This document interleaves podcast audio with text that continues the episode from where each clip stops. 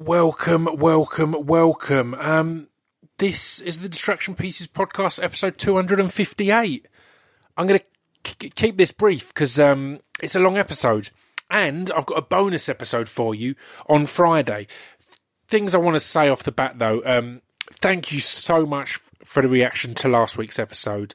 Last week was a very special episode with PC Leon McLeod, who was, was one of the first um, three um, on site during the London terror attack, and he gave such an open uh, interview about the effects. More the after effects was the stuff that caught me off guard and surprised me and moved me.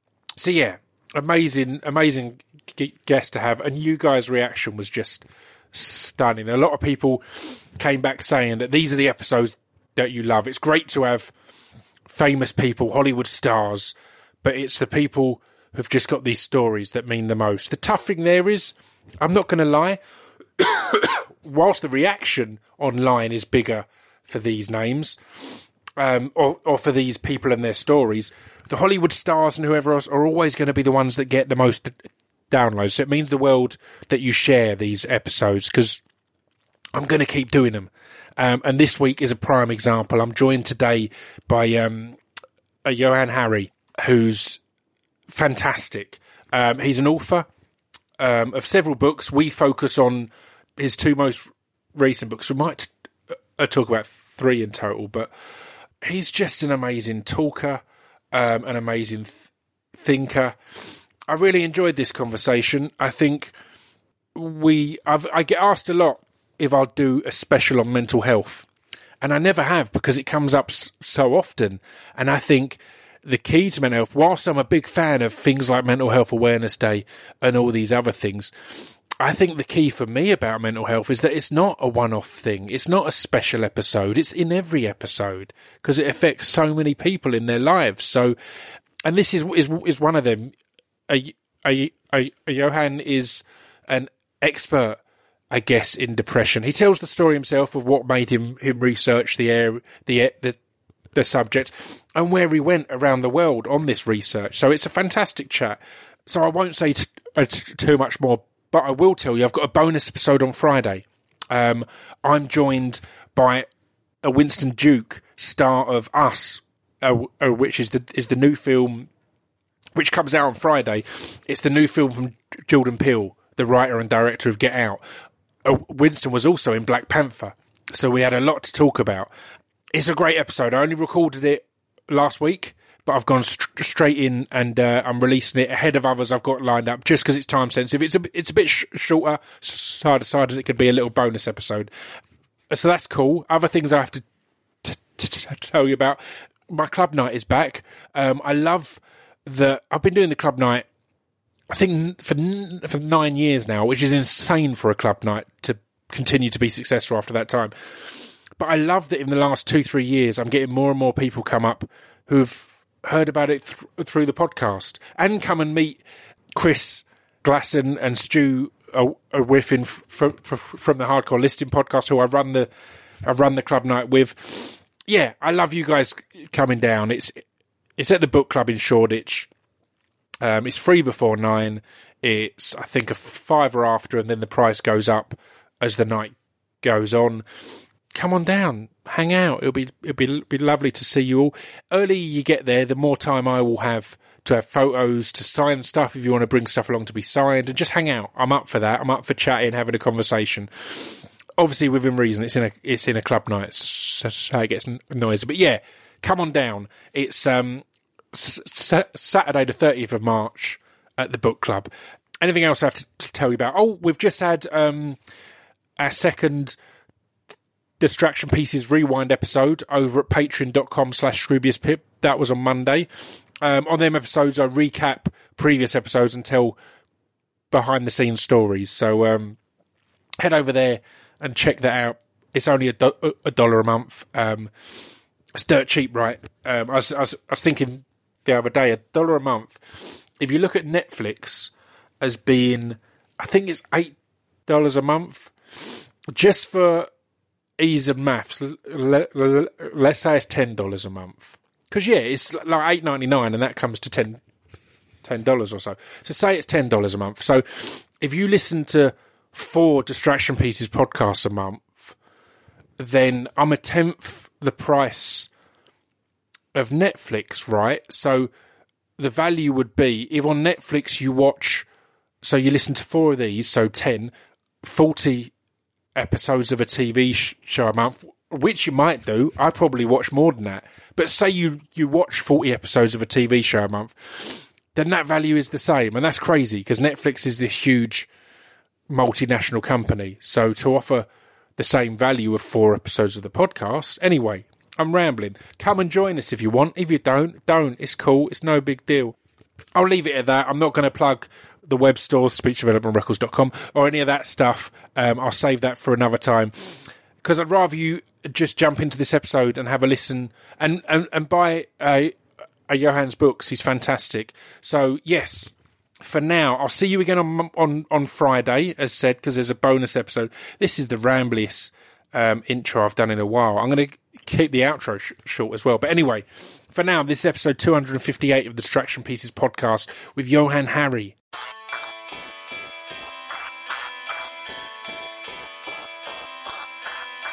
This piece of fiction is the intro to distraction pieces. This piece of fiction is the intro to distraction pieces. This piece of fiction is the intro to distraction pieces. This piece of fiction is the intro to distraction pieces. Right, I'm joined today by uh, Johann Hari. How are you? I'm very good. I'm happy to read you.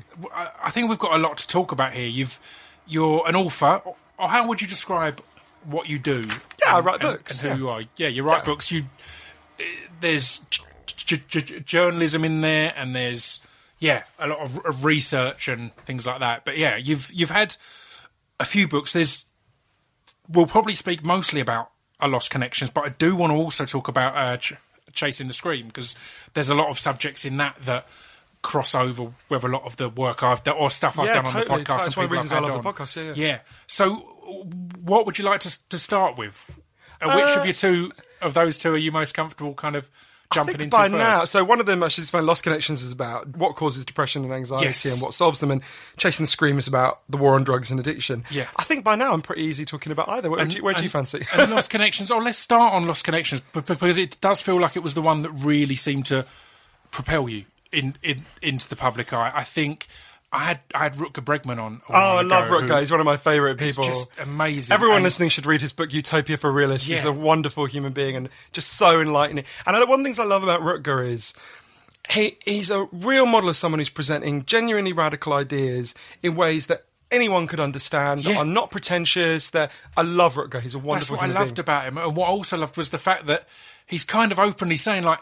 No, I'm not a revolutionary here. None of you, none of this is new. This is stuff that's been tried and tested in Yeah, the past, yeah. and all these kind of things.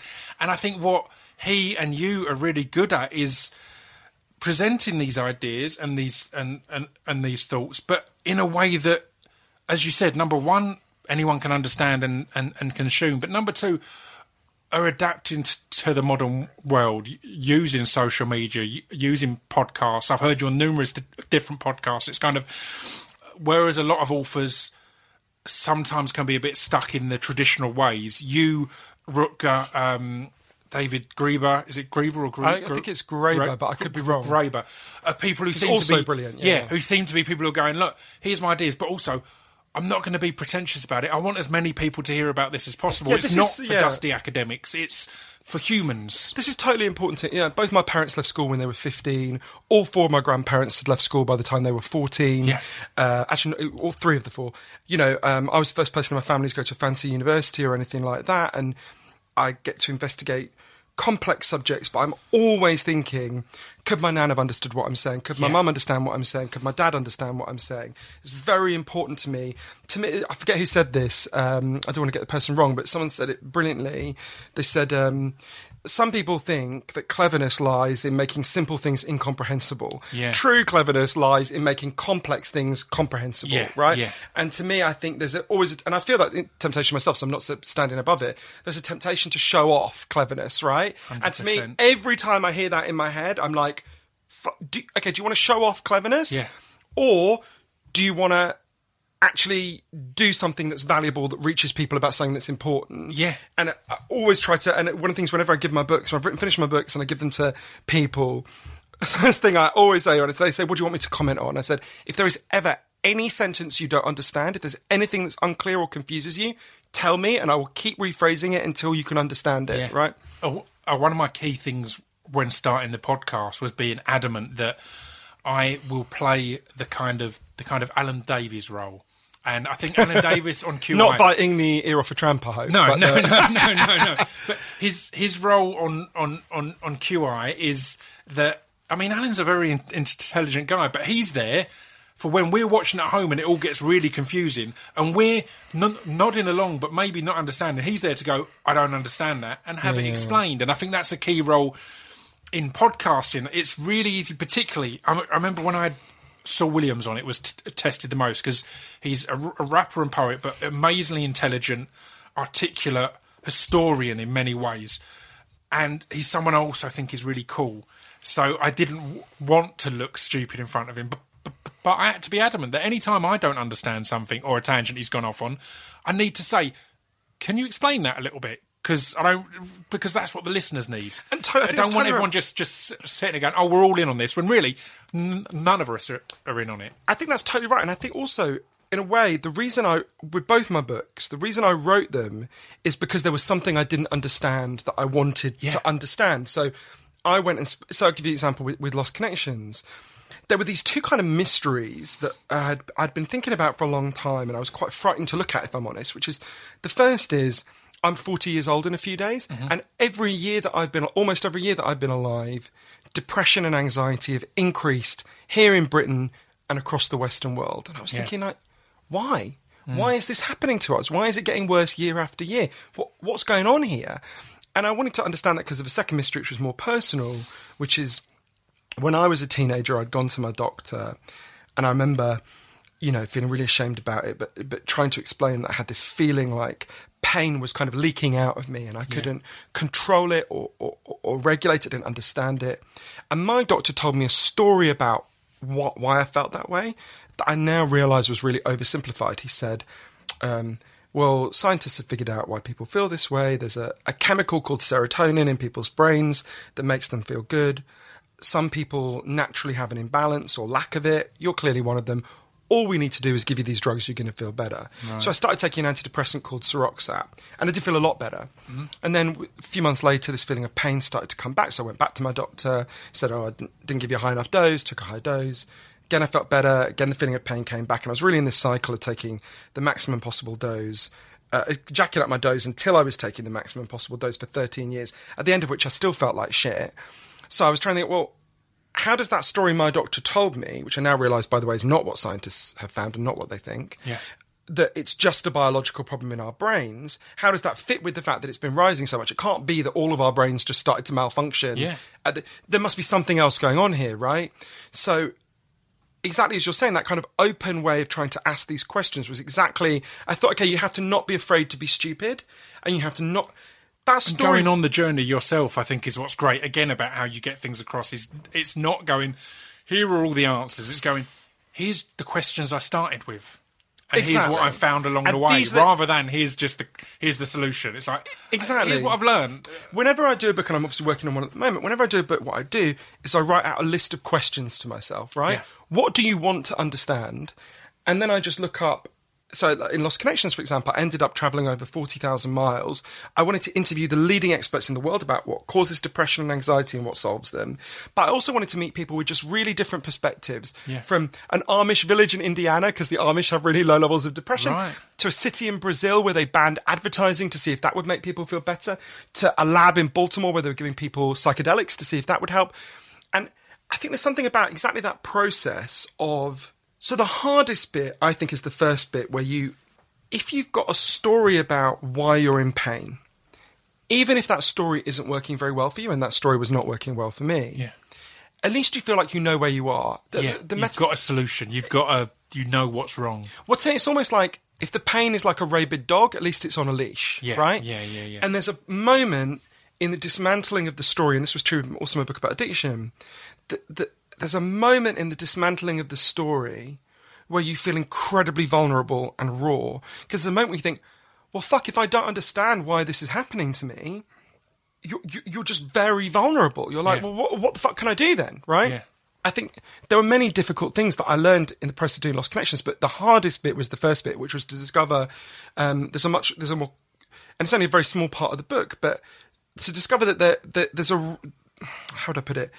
So I, I learned from the leading experts in the world that there's scientific evidence for nine causes of depression and anxiety that we Right. know of. There may be others that haven't yet been discovered. I'm sure there will be, but nine causes. Two of them are in fact biological. They're not just a chemical imbalance in your brain, but they are in our biology. There's real biological causes of depression and anxiety that are very significant that need to be understood and that I talk about in Lost Connections. Um, but most of the factors that are causing depression and anxiety are not in our biology, they're in how we live, Yeah. right? They're in our psychology and they're in the way we live as a society. And that helps us to understand why it's rising, right? Because our Yeah. biology hasn't changed in the last 30 years, but the way we live together Yeah, has significantly. Um, and so it was when I got into the specifics of that. And then to me, the most important thing is if you don't understand what's genuinely causing your problem, you can't actually find the solutions. You'll become trapped in that problem, or you Yeah. may well be, right? So once you understand the different causes, it leads to an un- a different understanding of the solutions, right? So Yeah. I'll give you an example of a cause that's just one of the easiest to explain, and I think everyone will immediately understand, right? We are the loneliest society there's ever been. We're just behind the Americans in the international league tables of loneliness. And in the US, there's a study that asks Americans, how many close friends do you have who you could turn to in a crisis?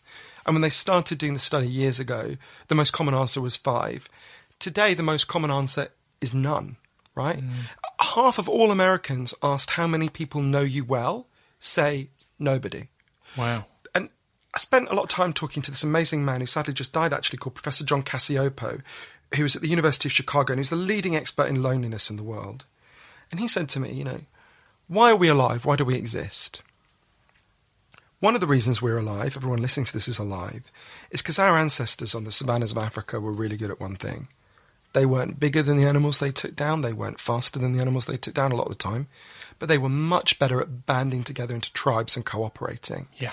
Just like bees evolved to live in a hive, humans evolved to live in a tribe. And if you think about those circumstances where we evolved, if you were cut off from the tribe, you were depressed and anxious for a really fucking good reason. You were about to die, right? Yeah, yeah. You were in terrible danger. So these are the impulses we have as a species. Um, and we are the first humans ever to try to live without tribes. And it makes us feel terrible, right? I hope we get a chance to talk about the solution to that particular aspect. But the one of the really important things I remember thinking when I spoke to Professor Cacioppo and lots of the other experts was realizing if you are told your pain is just a result of your biology, what you're effectively telling people is you're like a machine with a broken part, right? Yeah. And all you can do is drug yourself. And the drugs have some value to be sure, but what when you understand, let's think about loneliness, and obviously we'll talk about some of the other causes. What you realise is, oh, actually, this person is depressed and anxious, is acutely lonely. Their pain makes sense. They're not That's- a machine. Yeah, It's absolutely key. I think uh, one of the things that's been the problem with the the rise in awareness of um, of depression, of these things being something that doesn't have to j- just be accepted, it can be worked into and against, is the fact that it's then given us that idea that if you feel bad, it's because you're broken or because you've got this issue, and and there's a lot of it's going to sound really weird, but there's a lot of good, good reasons to feel bad.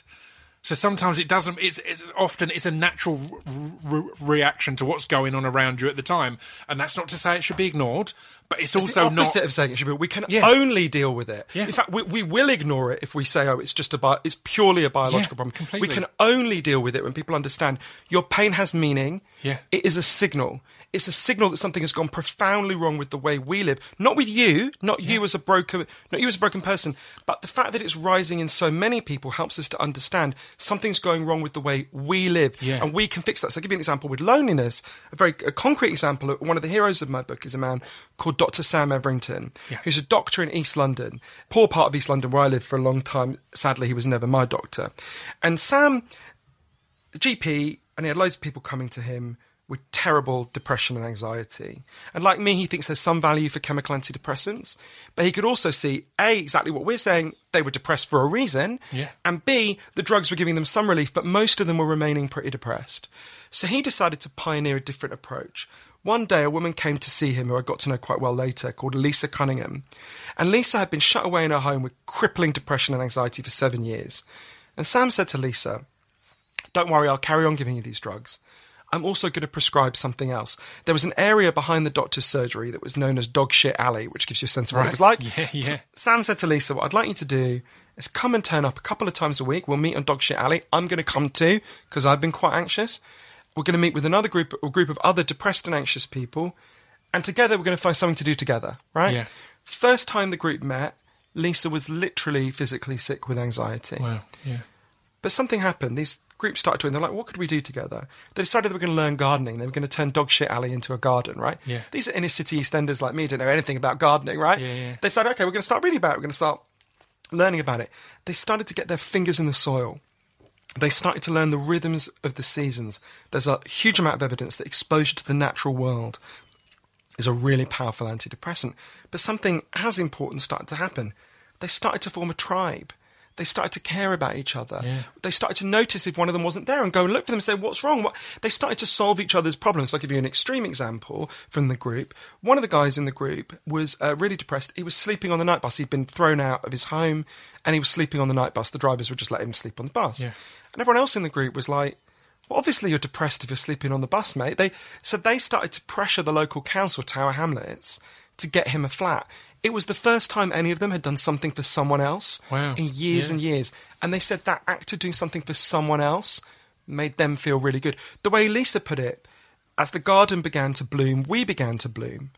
And there was a study in Norway of a very similar program, which was part of a growing body of evidence, that found it was more than twice as effective as chemical antidepressants, right? And this is something I saw all over the world. And this, obviously, the last third of my book is about these solutions that I saw all over the world. The most effective strategies for dealing with depression and anxiety are the ones that deal with the reasons why we're depressed and anxious in the first place. But I can totally understand why that seems so daunting to so many people because it was profoundly daunting to me when I was depressed, which is that is precisely the moment when you feel least able to change your life, right? yeah. So if it sounds like And when you're you're given s- solutions, they seem the least viable. Even even when it does sound as simple as these groups or interacting, it's like that seems completely out of reach and and, and unobtainable. Exactly. I think that's a really good way of putting it. But I think part of the problem is we've become so immersed in this deeply individualistic way of thinking, right? That so when we were kids, you know, Margaret Thatcher said there's no such thing as society, there's only individuals and their families, right? Yeah. And part of what all the best evidence shows us is the way we live together, the society has gone wrong, right? In all sorts of ways. Lots of good things about it, but it's gone wrong in all sorts of ways. And that's the key, one of the key reasons, not the only one by any means, uh, why the, this depression, anxiety, and addiction epidemics are happening, right? But if you can only see the world through the prism of individuals, that's going to be very hard to understand because a lot of people here. So, a lot of people have been told there's two ways of thinking about depression. Implicitly, they've been told this. Either you're biologically broken, or it's your fault, mate. You're weak, you're thick, you Yeah. just pull yourself together, right? And if someone comes along and says there's some real biological components to be sure, but actually this is largely the result of these ni- these seven other factors that are playing out around us.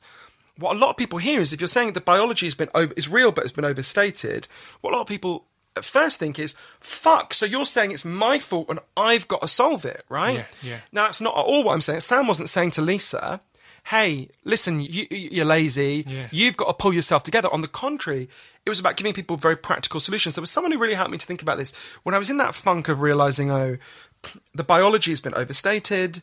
Uh, chemical antidepressants give some people some relief; they have real value, but for most of us, they're not solving the problem.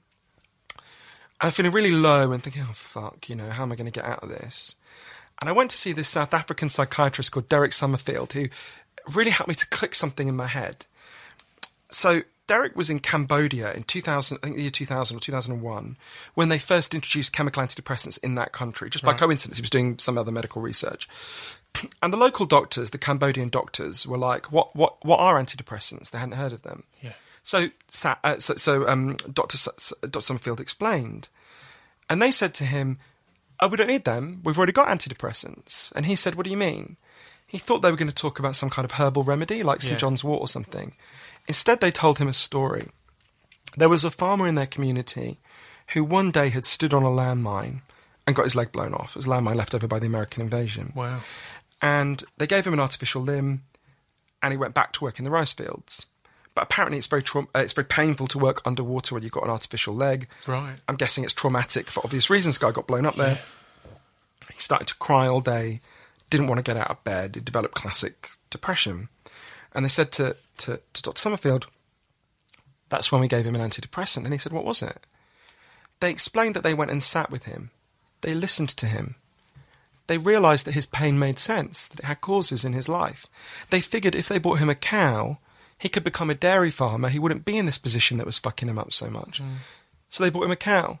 Within a couple of weeks, his crying stopped. Within a couple of months, his depression was gone. They said to Dr. Summerfield, So you see, doctor, that cow, that was an antidepressant. That's what you mean, right? Yeah. Now, if you've been raised to think about depression the way we have, that sounds like a joke. Yeah. I went to my doctor for an antidepressant, he gave me a cow. Yeah, yeah, yeah, but what yeah. those Cambodian doctors knew intuitively is what the leading medical body in the world, the World Health Organization, has been trying to tell us for years.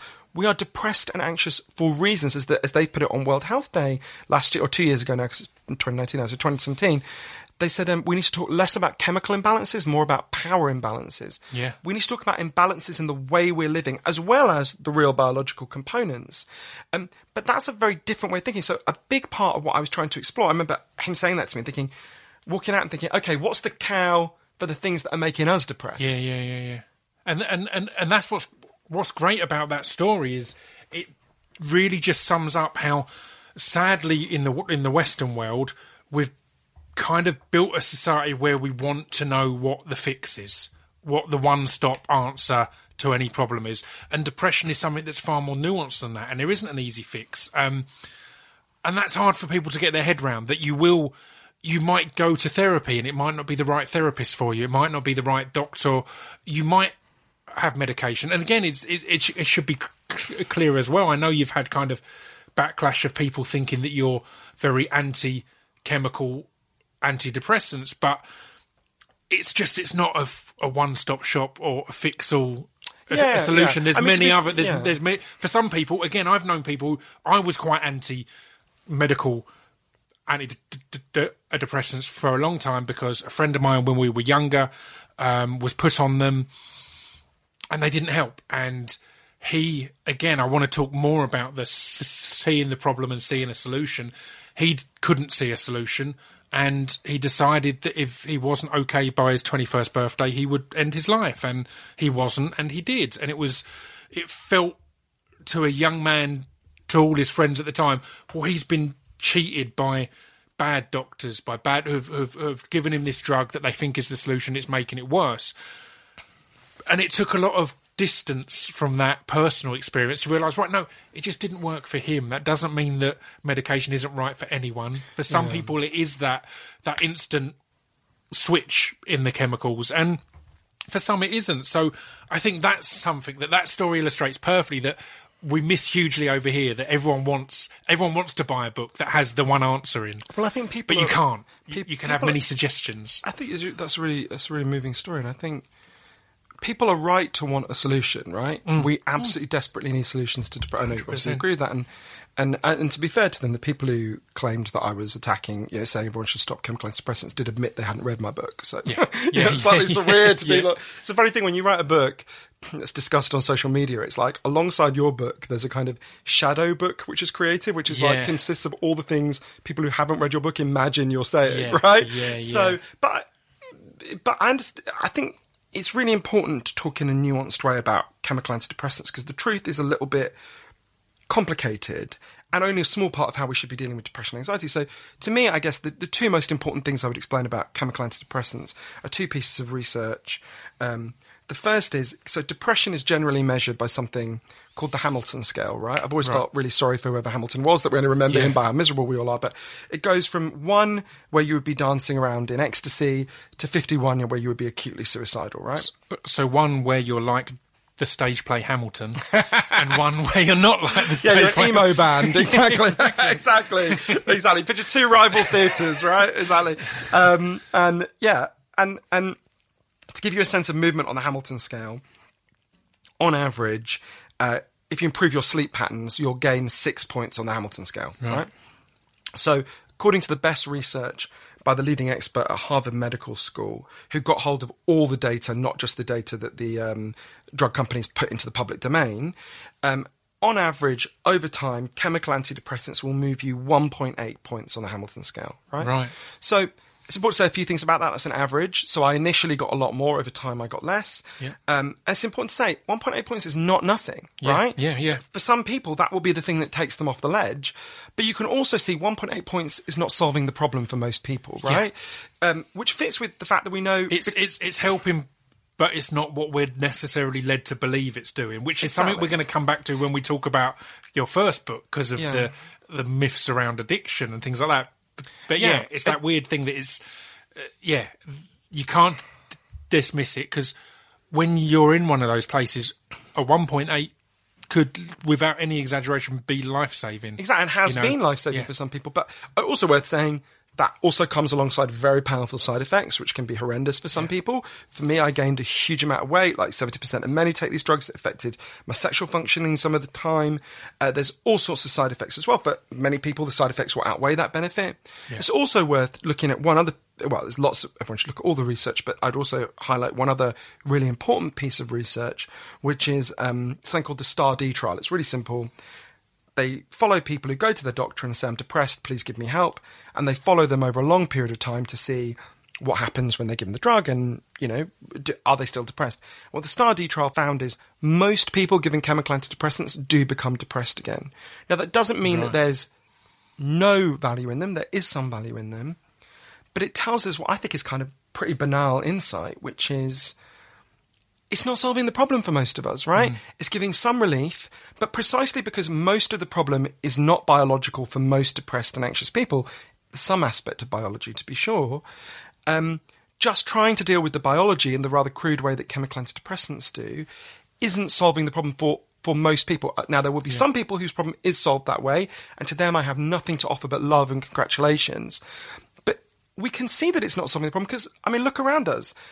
For the last 30 years, every year we've been massively increasing chemical antidepressant prescriptions, and every year we've done it, depression and anxiety have increased. Now, they're not rising because of the chemical antidepressants. Chemical antidepressants are helping a bit, but there's something missing in this picture, right? Yeah. And what's missing in this picture is the actual causes of depression and anxiety in the way we live and how we deal with them. And that's really the subject of, of, of my book, right? Yeah, yeah. And that's 90% of what I wanted to look at. Yeah, it's and it's it's fascinating because uh, social media has come up a couple of times Mm. in this conversation, positively and, and negatively, which is is quite apt, really, because of because of the the beast that it is. But you discussed how one of the key things can be being able to see what the problem is. And it strikes me that social media can be a smokescreen or something in the way of that at times. Um, at the moment, I would say we are at the highest point ever of people that feel politicized, yet not necessarily at the highest point of people who are actually actually educated on the political topics that they're discussing and passionate about. So it's a balance. It's good that people feel passionate, but similar with your book, it's bad that they're not necessarily there. There's there's as there's a shadow version of your book that appears, there's a shadow version of the political systems that appears that you think you know what you're angry about. But the thing that struck me in this is if one of the leading f- factors is is loneliness, and one of the biggest problems we're f- facing is loneliness, it's also going to be one that's harder to identify because we have these fictional friendships and popularities and interactions and connections. And again, there are positives. The fact is, we are more connected than we have ever been, and we have the opportunity to connect to more people, like minded people all around the world than we have ever been. But that doesn't re- remove the loneliness or the issue of loneliness. And if anything, it could kind of, as I said, put a smokescreen over it to make you not realise how how lonely a world you're living in or, or, or you're part of. I wanted to think about this a lot. So for the book, I went to the first ever internet rehab center in the world. It's Right. just it's um it's in, just outside Spokane in Washington State, and I just. I remember it's it's a clear it's in a clearing in the woods, and I remember getting out of the car. And as I did, absolutely instinctively, looking at my phone and being really pissed off that I had no reception to check my emails. And I thought, oh wait, you're in the right fucking place, Yeah, right? yeah, yeah, yeah. So I arrived there, and, and it's it's really fascinating because it's run by this woman called Dr. Hilary Cash. She's a really you should have her on your show. She's a totally fascinating woman, um, and they get all kinds of people in. It's called Restart Washington, this place, and they get all kinds of people, but they disproportionately get young men who've become obsessed with multiplayer role play games like World of Warcraft and Yeah. Fortnite. Fortnite didn't actually exist when I was there, but I'm sure they're getting a lot of Fortnite Yeah. people now, and. I remember talking to a lot of these young men who were there, and Dr. Cash saying to me, You've got to ask yourself, what are these young men getting out of these games, right? Because they're getting something out of it. They're getting the things they used to get from the culture, but they no longer get. Right. They're getting a sense of connection. They've got friends, right? They're getting a physical space to be. They're getting a sense they roam around. Today, the average British child now spends less time outdoors than the average maximum security prisoner. Because by law, maximum security prisoner has to have 70 minutes a day. they're getting a, it's insane, isn't it? They're getting a sense that they're good at something, right? They're getting a sense they can rise and gain status in an economy and society that's not offering them very much of that, right? But what they're getting is like a parody of that. I remember talking to them and starting to think about this and thinking, in a way, I think the relationship between social media and social life is like the relationship between porn and sex, right? Right. I'm not anti porn. I look at porn sometimes like all men, but no one spends like an hour looking at porn and at the end of it feels like valued and Yeah. sated and helped the yeah, way yeah. you do after you've had sex, at least if it goes well, right? yeah, yeah. Um, and in a similar way, because we because we didn't evolve to like wank over screens, right? We evolved to have sex. Yeah. In a similar way, you know, you and I could be doing this interview over Skype, right? And you Yeah. know very well from doing interviews, people say to me, "Why did you travel to all these places? Why didn't you just talk to them on Skype?" Because you don't, you get like ten percent on Skype compared to what you get face to face, right? I'm, I'm currently in negotiations. I've been offered, I can't say who, but the biggest guest I've ever had. Oh. But they want to do it over the phone. So I'm begging them to let me fly to that guest because the guest was going to be coming to the UK, but now they're not. And I was literally, I was like, look, it might work over the phone, but if there's any way I can just go to them because of exactly that. And it seems stu- stupid to say, well, you'll get the interview anyway. It's like, no, being in the room and with that person, the only ones I've done over Skype are with people who are really good friends of mine because I know there's already that connection That's and we've really broken that. And this is exactly, I think, what social media offers. Although it has some value, is a kind of parody of connection when people Yeah. have a desperate hunger. And think about the moment when the internet arrives, right? For most people, it arrives in the late 90s, early 2000s. And a lot of the causes of depression and anxiety that I write about in Lost Connections were already supercharged by then, right? Yeah. So there's already this hole. And what the internet does is it arrives and it looks a lot like the things we've lost, right? You've lost friends, here's Facebook friends. You've lost status, here's status updates. But but it, but it's not those things. And this goes to, I think, one of the things that connects not all, but a lot of the causes of depression and anxiety that I write about, which are, and that I was taught about, which are everyone listening to your show knows they have natural physical needs, right? Obviously, you need food, you need water, you need shelter, you need clean air. If I took those things away from you, you'd be fucked, right? But there's equally strong evidence that all human beings have natural psychological needs. Right. You need to feel you belong. You need to feel your life has meaning and purpose. You need to feel that people see you and value you. Uh, You need to feel you've got a future that makes sense. And this culture we've built is good at lots of things. I'm genuinely glad to be alive today. Yeah.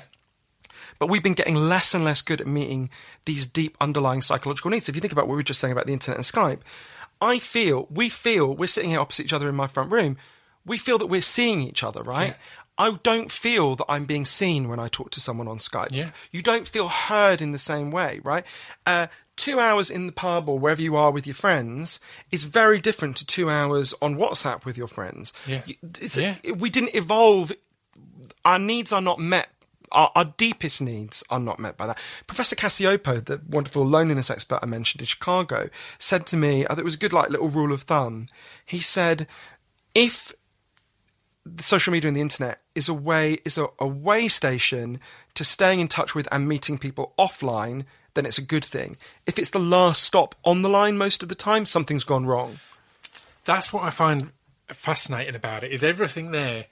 As you say, if it's in place of these things, it's n- negative. But as you kind of touched upon, it's already stuff that was on the decline anyway. So if it's a if if without social media we still wouldn't have this interaction, then it'd be a worse a, situation. You know, if it's a choice between no interaction and this simulated synthetic interaction, then that's probably a good thing. But it's when it, as said, it's when it crosses that line, perfectly put there, that it becomes the the final destination, and the meetup is purely on a phone rather than yeah.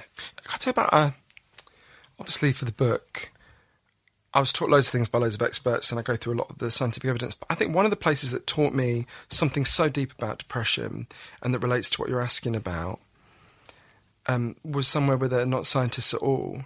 And if it's okay, I'll tell you the story of it because I think it would really help, uh, help us think about this.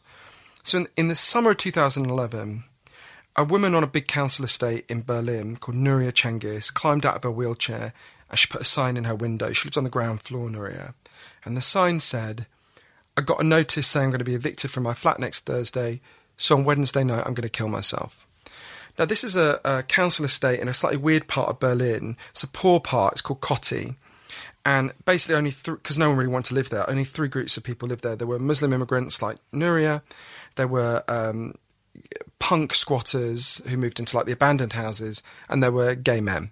And as you can imagine, these three groups looked at each other with a lot of incomprehension. Yeah. No one knew each other. It's kind of lo- very lonely place, a lot of depression. And people saw this sign in Nuria's window, and they started to knock on her door, and they were like, "Are you okay?" And she was like, "Fuck you! I don't want to help. I'm going to kill myself." Shut the door in their faces.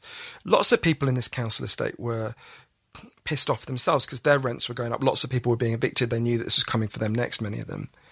And one of them one day, uh, they got chatting outside her flat, people who didn't know each other. And one of them one day had an idea. There's a big thoroughfare that goes into the centre of Berlin that runs through Kotti. And one of them said, you know, if we just block the road on a Saturday and we wheel Nuria out and we protest and make a fuss, the media will probably come. Then probably let Nuria stay in her flat. There might even be a bit of pressure to keep our rents down. Why don't we do it? So the Saturday came and like a load of them decided to do it. They go and block the road and Nuria was like, well, I'm going to kill myself. I may as well let them wheel me into the fucking road. So she comes out. she sits there. The media do come. Nuria is slightly bemused. She does these interviews. And then it gets to the end of the day. And the police say, okay, you've had your fun. Take all this shit down. Go home. And the people who live in Kotti said, well, hang on a minute. You haven't told us Nuria gets to stay. And actually, what we want is a rent freeze for this whole council estate. So once we've got those guarantees, then we'll take this down. But of course, they knew the minute they left this little makeshift barricade they'd made, the police would just tear it down. And Yeah. So one of my favourite people in Kotti, a woman called Tanya Gartner, she's one of the punk uh, punk squatters. She wears tiny little miniskirts even in Berlin winter. She's hardcore. Uh, Tanya had had an idea. In her flat, she had a klaxon. You know those things that make loud noises. uh, Um, so she went and got it, and she came down. and She said, "What we're going to do is we're going to draw up a timetable." To man this barricade. It's going to be manned 24 hours a day till Nuria gets told she can stay, and we all get told we've got a rent freeze. Um, and if the police come to take it down any time of day or night, let off this klaxon and we'll all come down from our flats and we'll stop them, right? So people enraged about their own rents, they start to sign up to man the barricade. And people get paired with someone they've never met before.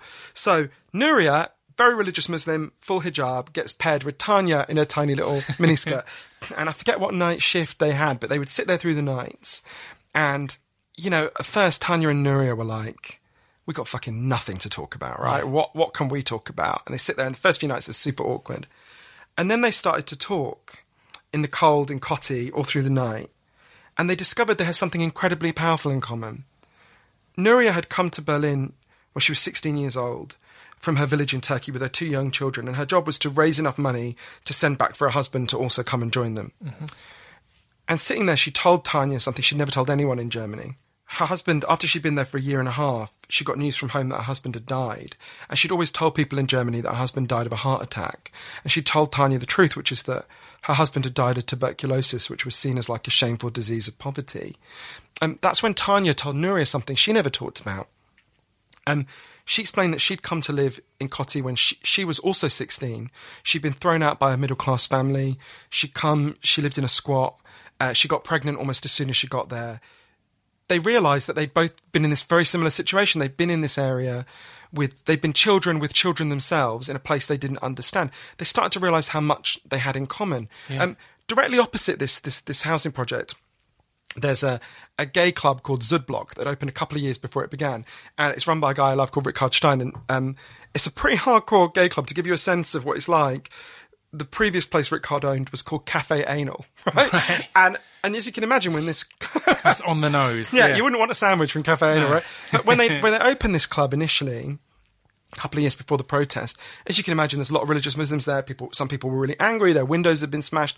When the protest began, they gave all their uh, furniture to the to the protest. They and they started after a while. They started saying, you know, you could have all your meetings here. We'll give you drinks. We'll give you food.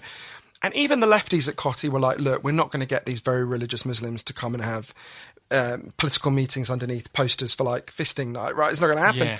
It did start to happen. One of the Turkish German women there said to me, we all realised we had to take these small steps to understand each other. Um, after the protest had been going on for about a year, so it was really hardcore. But one day, a, a guy turned up at, at Kotti called Tunkai. He was in his early 50s, and when you meet Tunkai, it's clear he's got some kind of cognitive difficulties. He'd been living homeless, but he's got an amazing energy about him. He started asking if he could help. And by this time, they'd actually turned their protest barricade into a permanent structure. Those of them are construction workers. Amazing. And after a while, they, because everyone loved Tunkai, he immediately united the gays, the Muslims, and the and the punks. Um, they started saying to him, "Well, you shouldn't. We don't want you to be homeless. You should live in this thing we've built, right?" So he started living there. He became a much loved part of the protest camp. And nine months later, one day, the police came, and they would come and inspect every now and then. And Tunkai doesn't like it when people argue, so he went. He thought the police were arguing, so he went to try to hug one of the police officers, but they thought he was attacking them, so they arrested him.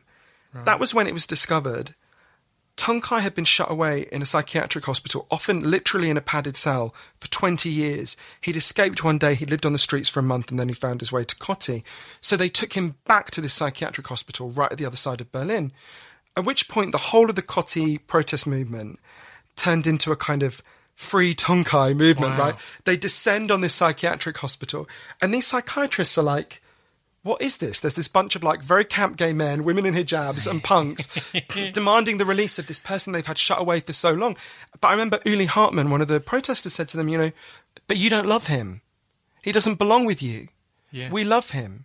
He belongs with us. Anyway, lots of things happened at Kotti. Um, they got Tunkai back. It took a while. He lives there still. Um, I guess the headline is they got a rent freeze for their entire housing project. Um, they then launched a referendum initiative to keep rents down across Berlin. They got the largest number of written signatures in the history of the city of Berlin. But I remember the last time I saw Nuria, her saying to me, like, you know, look, I'm really glad I got to stay in my neighborhood. That's brilliant. I gained so much more than that. Yeah. I was surrounded by these incredible people all along, and I never knew. And I remember one of the other Turkish German women, um, Neriman Tanker, saying to me something that really stayed with me. She said, You know, when I grew up in Turkey, I grew up in a village, and I called my whole village home. And then I came to live in the Western world, and I learned that what we're meant to call home here is just your four walls. Yeah. And then this protest began, and I started to call all these people and this whole place my home. And I realized, in some sense, I had been homeless all these years. I had been living in the Western world. That, that I mean, this is me saying it now, not her, but that the the society we've built does not provide us with a sense of belonging and home. Um, Aleksandar Hemon, the Bosnian writer, said, "Home is where people notice when you're not there." Yeah. Right. And and it was so clear to me in Kotti, so many of the things that I'd learned from these scientists, that these people think about how distressed they were. Nuria was about to kill herself. Tunkai was shut away in a padded cell. Loads of these people were depressed and anxious. In the main, they did not need to be drugged. They needed to be together. They needed to know they were loved and valued. They needed to have a sense of meaning and purpose in their lives. Mm. And Tanya, I remember one time sitting with Tanya outside Südblock, the gay club, and her saying to me, you know, when you feel like shit and you're all alone, you think there's something wrong with you. But what we did is we came out of our corner fighting and we realized we were surrounded by people who felt the same way. Yeah. And, and, to me, that's that's the most powerful insight is to say you are surrounded by people who feel like this. This is not a flaw in you. There, may, there are some biological aspects that may be making you more sensitive to this, but this is not a problem with you. This is largely a problem with the way you've been treated and the way we're living, and we can change that, right? Yeah, I love it. Uh, two things that jump out at me there. N- Number one, I just, aside from the mental health side of it, I love that in Europe, when they protest, they protest. France has been known for this for years, and Germany and all sorts. That rather than in the UK, we get a permit to protest in a place that isn't going to be too inconvenient for anyone, and then we go there and we protest, and then we leave. It's like why are, the people you're protesting are the ones who are giving you the permit to say it's okay to protest on this day at this place. No, that's not a protest. That's that's them placating you and patting you on the head and making you feel that's that's them allowing the sheep to, uh, to have a vote on, on what the wolves are having f- for dinner. That's that's that's all that's mm. happening there. But the other thing that it, it made me think of um, the story of of- was it Tunkai was the guy Yeah, who yeah. was in the who was locked up.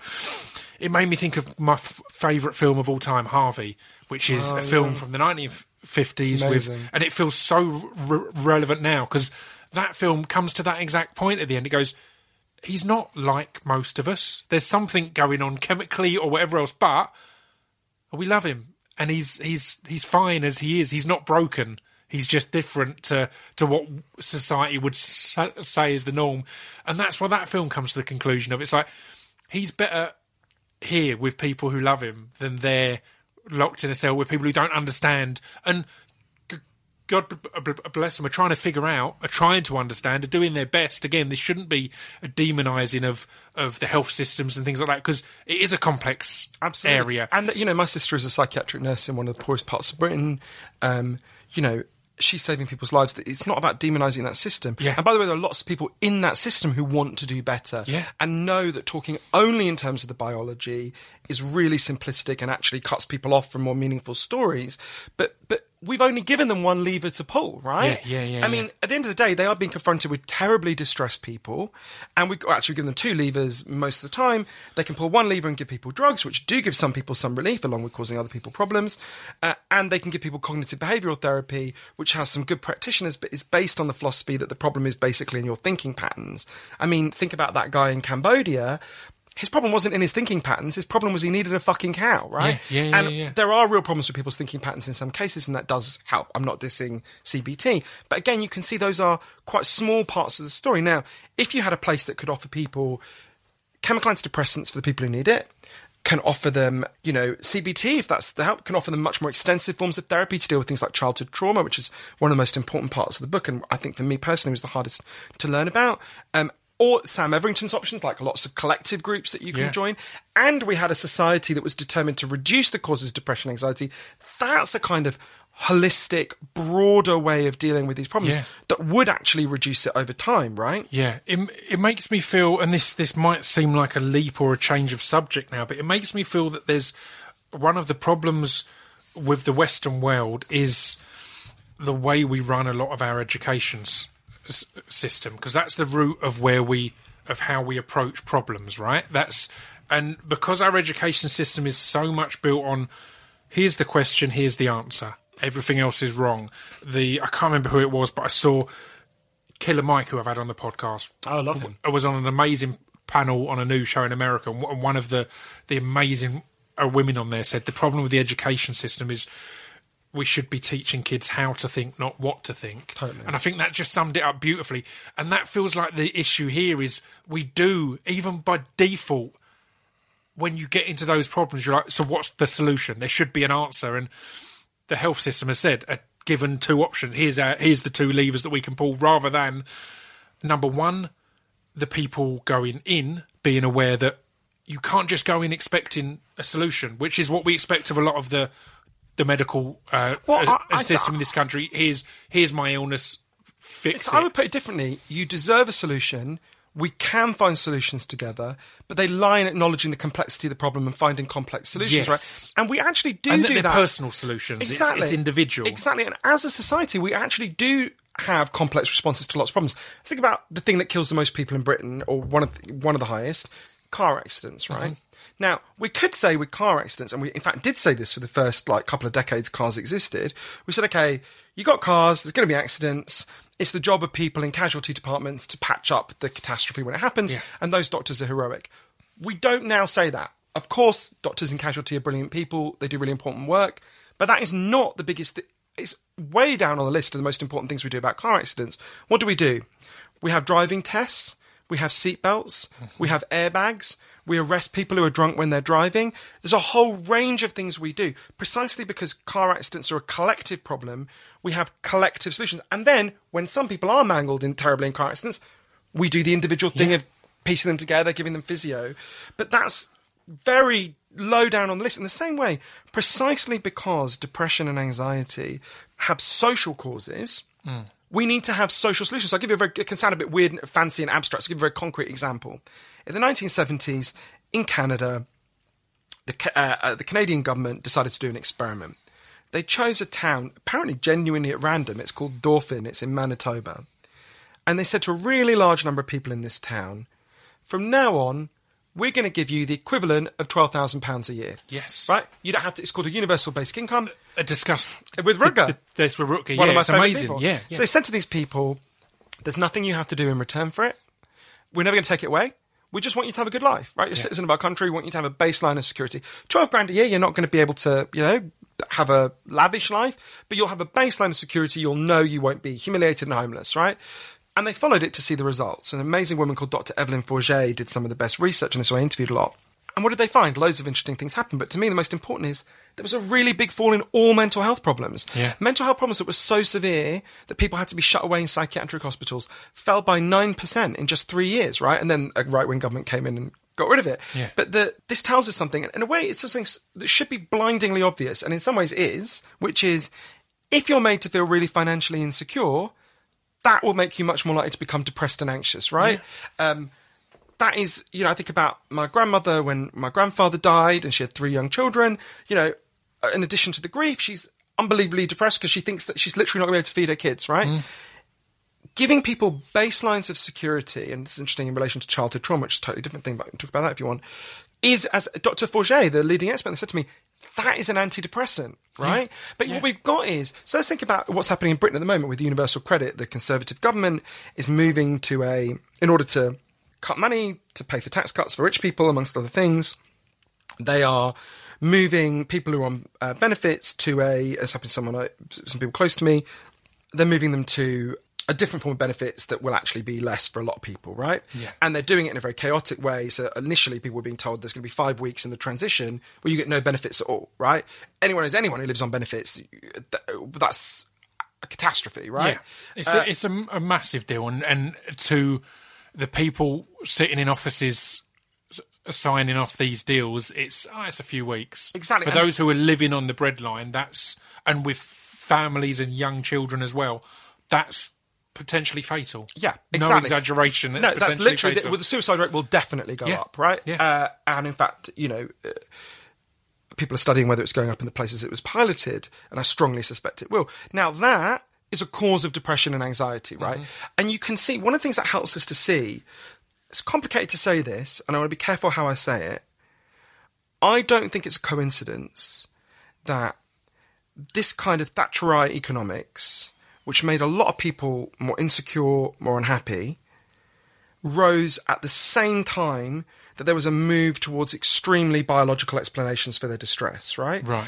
Now, I don't think it was conscious on anyone's part. There's no conspiracy. Mm-hmm. No one's sitting there going, wah ha ha, we will make them think. Yeah. But you can see how those two things fit together nicely. Yeah. You've got a system that makes people more depressed and humiliated. Or, or let's think about one that. Again, in many ways, it can be well intended. It can be right. We need to find a solution. Here's oh, we've found this medical solution. Therefore, Exactly, distress is genuinely It- going yeah. up. Oh, what what have we got to hand? Yeah, what lever is easiest to pull?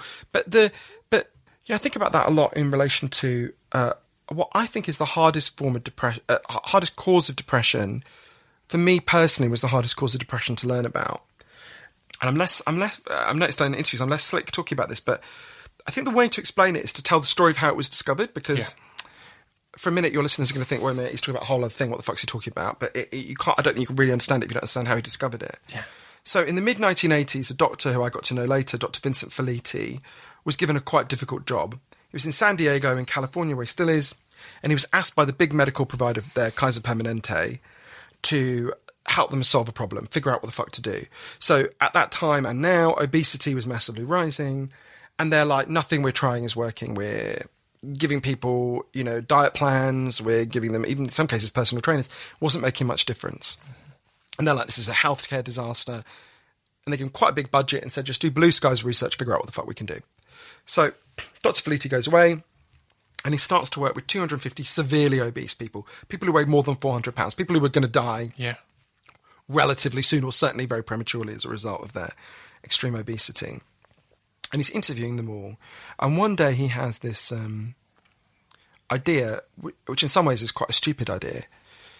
He asks himself, what would happen if really obese people just literally stopped eating and we gave them like loads of like injections so they got like vitamin C injections so they didn't get scurvy and you know we went through the list of nutrients you know, would they just burn through the fat supplies in their body and get down to a normal weight so they started to do it and in one sense crazily it actually initially worked so there's a woman who I'm going to call Susan to protect her medical confidentiality who went down from being more than 400 pounds to 138 pounds right Wow. mind blowing right her family are telling Dr. Felitti that he saved her life. He's thrilled. She's thrilled.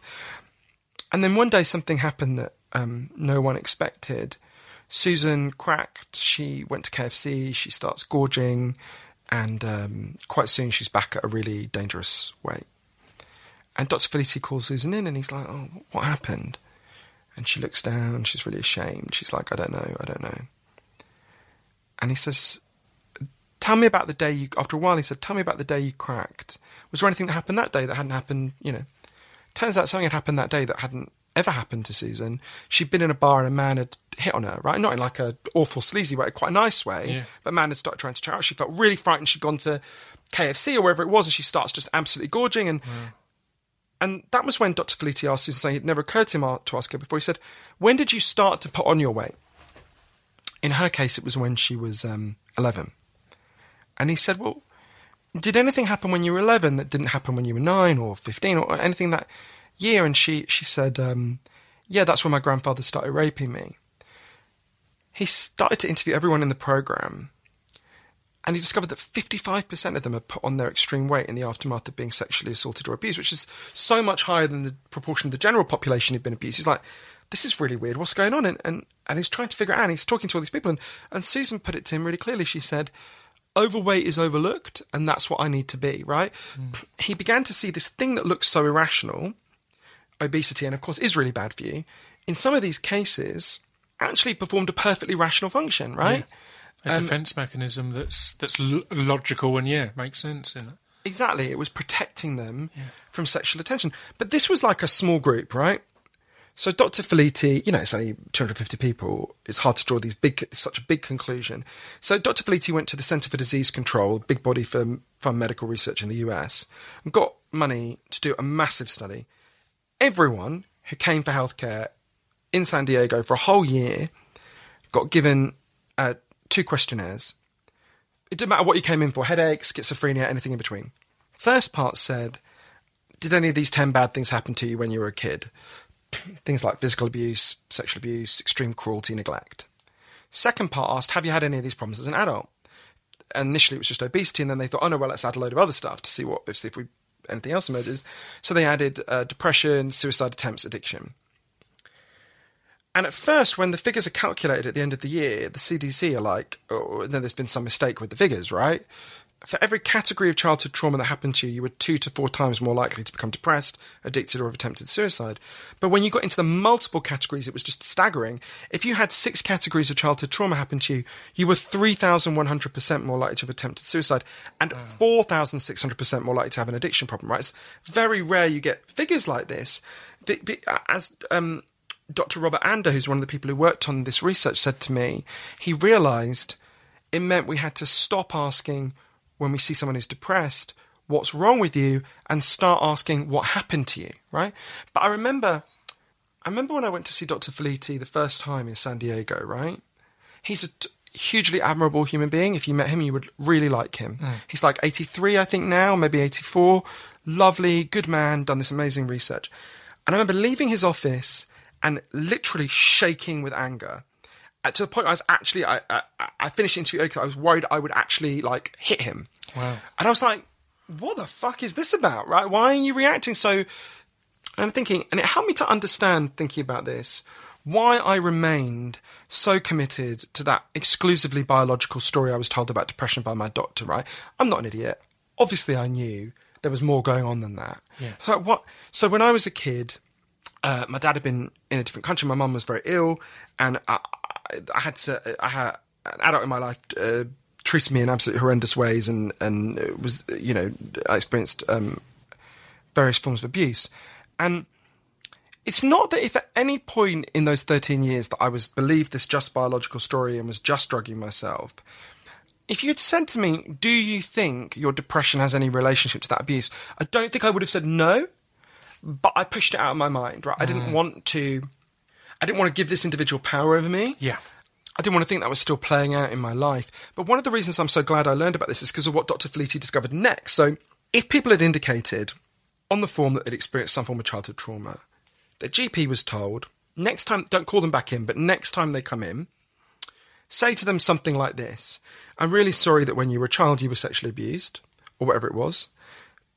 That, that's terrible. That should never have happened to you. You should have been protected. Um, would you like to talk about it? And 40% of people said, no, I don't want to talk about it, but 60% of people did want to talk about it. And the average amount of time they wanted to talk about it was five minutes, right? Right. And then it was randomly assigned. Some of them were told you can go and see a therapist and you can talk about it more. What's incredible is just those five minutes of an authority figure saying, I'm so sorry, that should never happen to you. That alone led to a really significant fall in depression and anxiety. Wow. And the people who were assigned to a therapist were given an even had an even bigger fall. And this fits with a whole wider body of evidence that people like Professor James Pennebaker at Florida State University have discovered, which is it's not the trauma that destroys you, it's the shame about the trauma. Yeah. Or, and not wanting to acknowledge the impact it's had on you and the change it's had. I had um, an amazing uh, a young woman who went by the name of Mira for her anonymity on the podcast, and she'd been brought to this country in sex trafficking. And before we got started, kind of as I said to you, I said, look, we can talk about anything you want.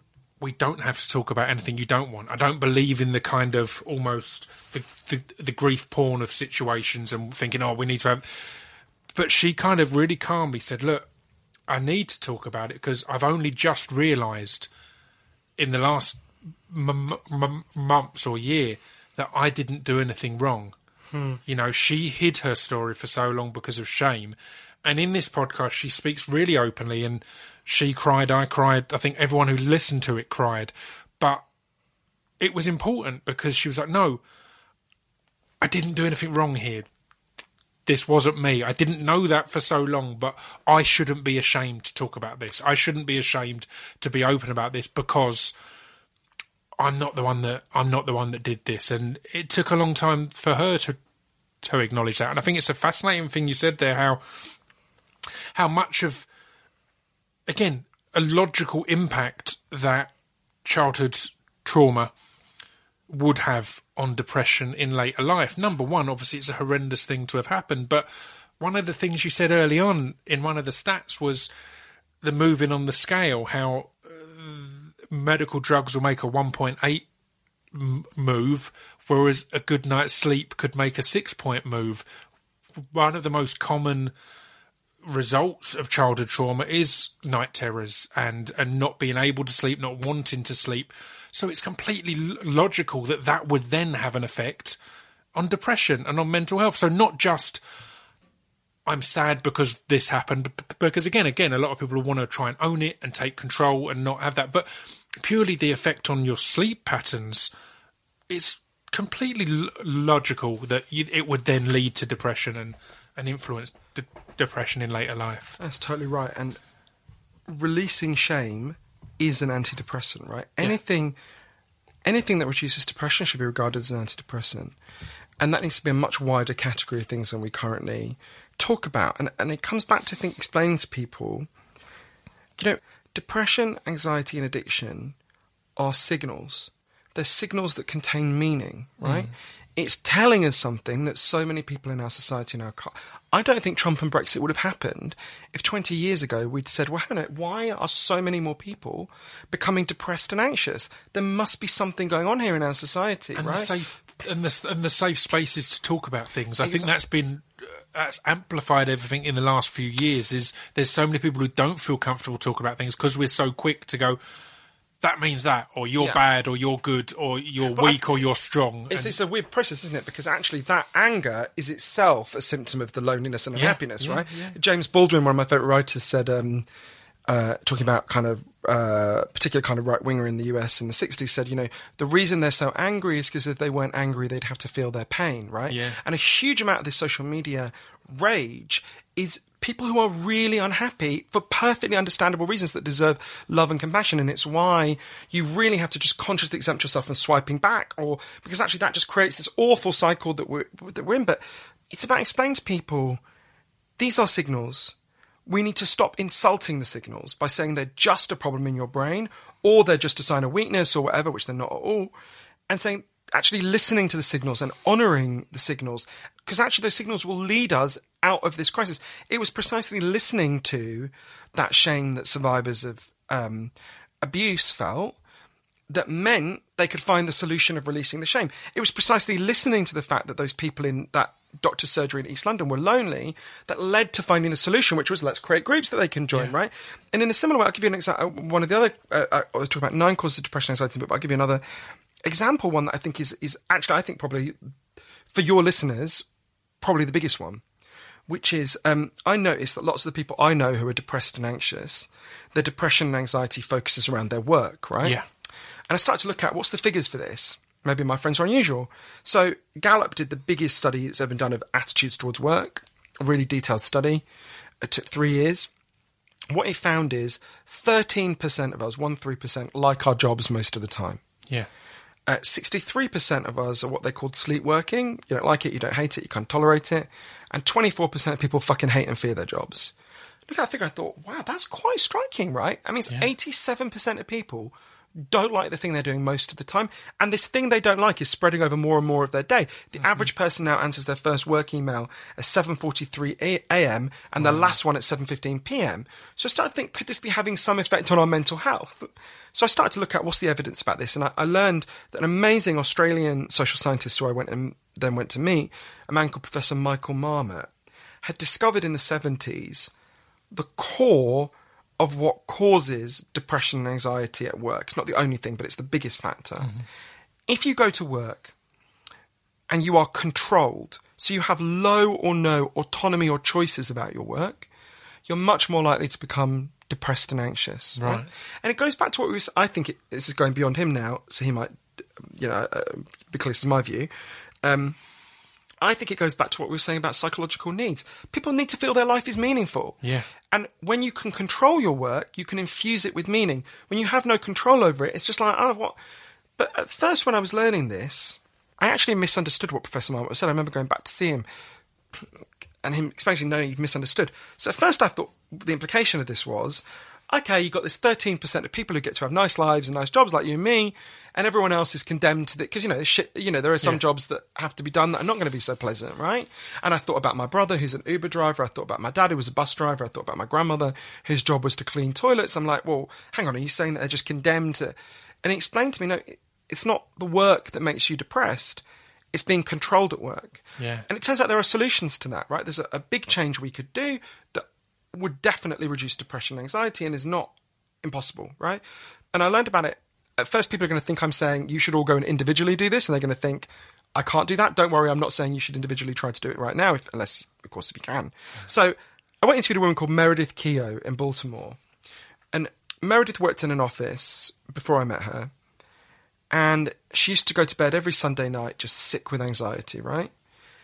She had an office job. Uh, She would tell you it wasn't the worst office job in the world. She wasn't being bullied or harassed or anything.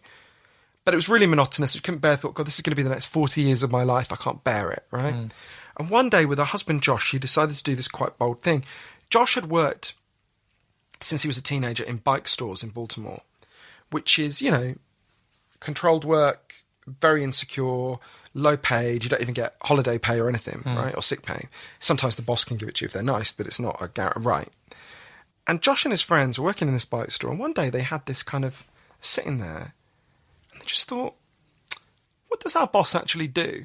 Right? They quite liked their boss. He wasn't a terrible person, but they're like, we seem to fix all the bikes and he seems to make all the money, right? This is what's going on Yeah, here. yeah, yeah. So they decided they were going to set up a bike store of their own that worked on a different principle. So where they had worked before was a corporation, right? Most people listening to this will work in corporations. It's actually a relatively recent human invention. You know how it works. You've got the boss at the top who's like the commander of an army.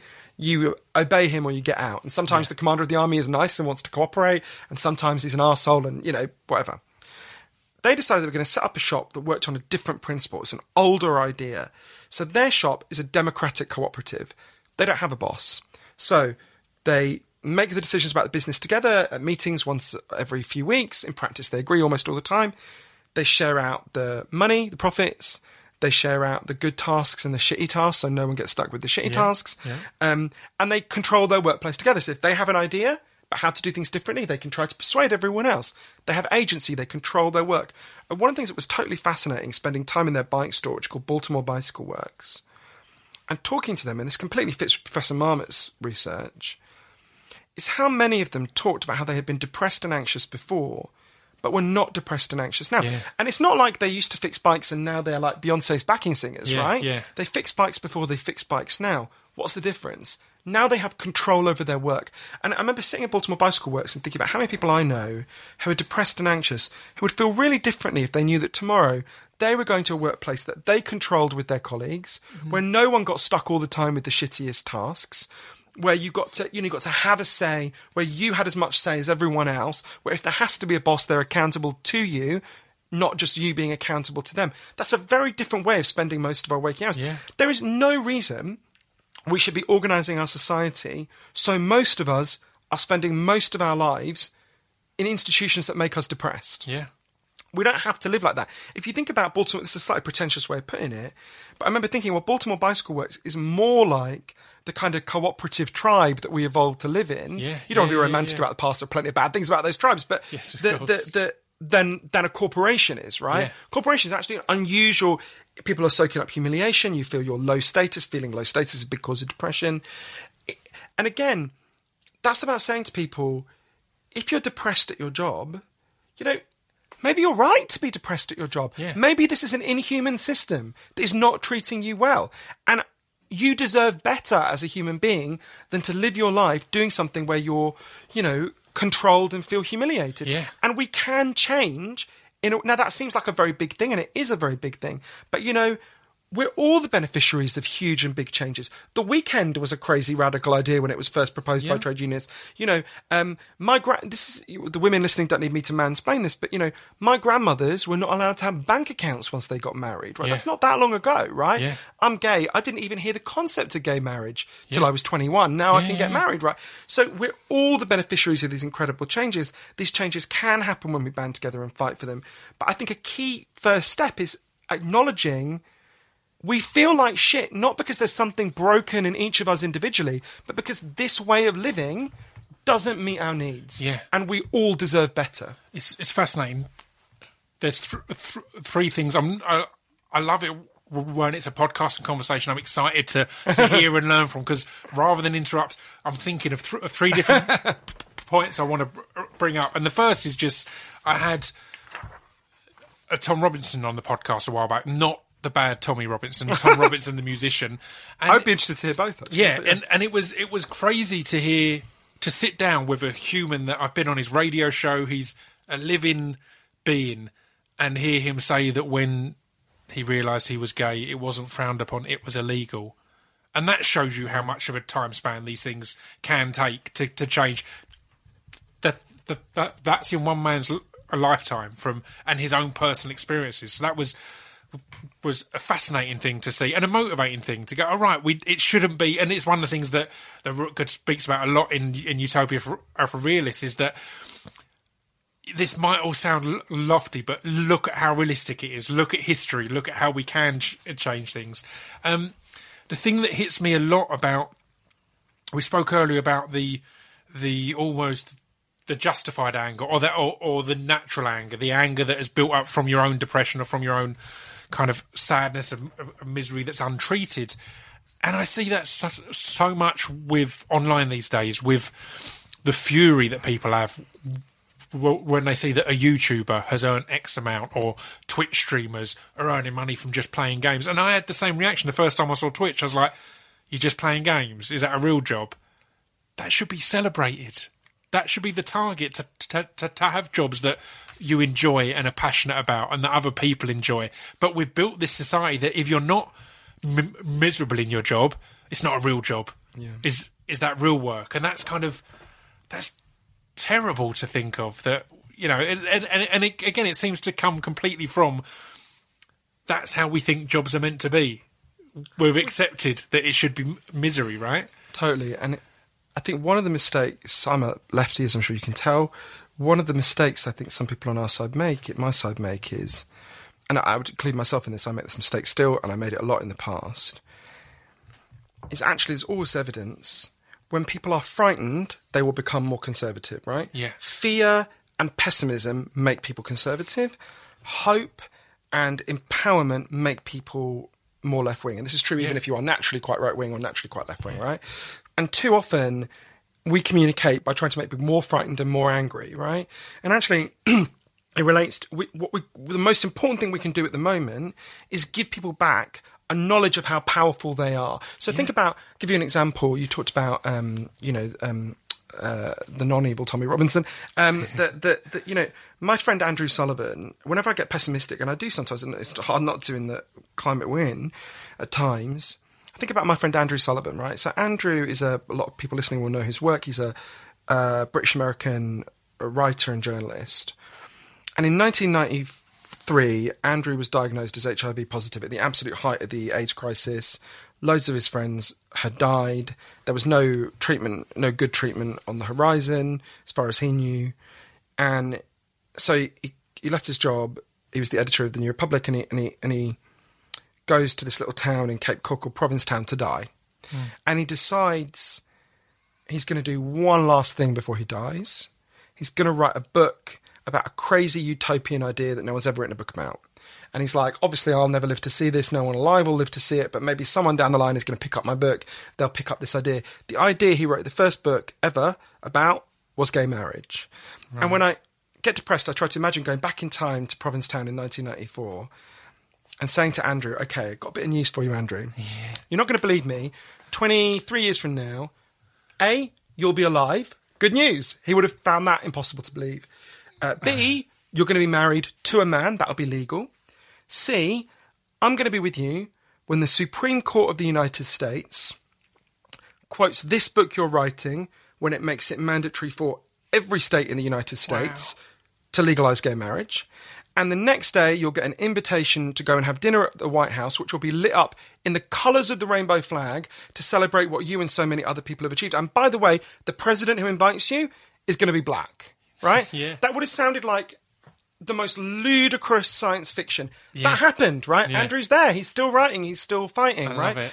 And to me, uh, that's like you, you've got to remember impossible things happen if you fight for them with other people and make them possible.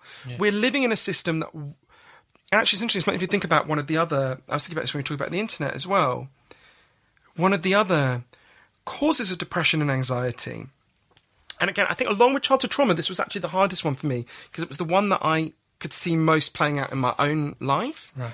So everyone knows that junk food has taken over our diets and made us physically sick, right? As you can tell from my chins, I've got a bit of a weakness myself. Um, not quite as bad as it used to be. Um, there's equally strong evidence that a kind of junk values have taken over our minds and made us mentally sick. So for thousands of years, philosophers have said, if you think life is about money and status and showing off, you're going to feel like shit, right? That's not an exact quote from Confucius, but that is the gist of what he said, right? Um, that's a paraphrase, right? Um, but weirdly, no one had actually scientifically investigated this until an amazing man I got to know called Professor Tim Kasser, who's at Knox College in Illinois. I interviewed him a lot. Um, and Professor Kasser has shown two really interesting things. So, how actually, I would explain it slightly differently. So, uh, there's a little prelude to, to, to understand. it. I think it's useful. So, every human being, everyone listening to your show, is a mixture of two kinds of motives, right? So imagine you play the piano in the morning because you love it and it gives you joy, right? That's called an intrinsic motive. You're you're playing the piano because it's something you love. You're not doing it to get anything out of it. That is the thing Yeah. you want to be doing, right? Okay, now imagine you play the piano I don't know, to post the clips on Instagram to show off, or in a dive bar to pay the rent, or because your parents are really pressuring you because they want you to be piano maestro or whatever. That would be an extrinsic motive or junk motive to play the piano, right? It's not. You're not doing it something you love. You're doing it to get something out of it. Right? Yeah. You're doing it one remove. Now, obviously, all hum- we're all a mixture of both, right? You've got to be. Yeah. But what Professor Kasser has showed is two really interesting things. Firstly, as a society, we have become much more driven by these extrinsic values. We've become much more driven by the desire to show off, to boast, to display our status, mm-hmm. to gather money. And he's also shown the more you are driven by these junk values, the more likely you are to become depressed and anxious for many reasons. And I go through in, them in, in, in Lost Connections. But one of them is this just isn't a way of living that meets our needs, right? It's the most banal kind of cliche you can say to explain to someone you will not lie on your deathbed and think about all the things you bought and all the likes you got on Instagram. Mm-hmm. You will think about moments of meaning and purpose and connection. But as Professor Kasser puts it, we live in a machine that is designed to get us to neglect those those needs, right? The, the, the, there's one experiment, it was done before Professor Kasser. I think it's a lovely little experiment that just reveals how this plays out for all of us. You get a group of five year olds mm-hmm. and you split, it was done in 1976, you split them into two groups.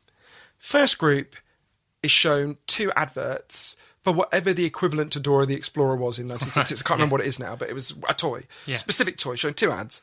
Second group is shown no ads. Then they say to all the kids, okay, kids, you've got a choice now. You can either play with a really nice boy who doesn't have the toy from the advert, or you can play with a nasty boy who's got the toy. The kids who saw the advert, adverts overwhelmingly chose to play with the nasty boy who had the toy, and the kids who hadn't chosen to play with the advert chose the nice boy who didn't have the toy. So just two adverts primed those kids to choose an inanimate lump of plastic over the possibility of joy and connection, Yeah, right? yeah. We have all seen more than two adverts a day. We are all in. I mean, more eighteen-month-old children recognise the McDonald's M and know what it means than know their own surname, right? Wow. So we are immersed in a machine Yeah. that is constantly telling us, if you don't feel good, there is a solution. Buy, spend, make more, buy more, spend more.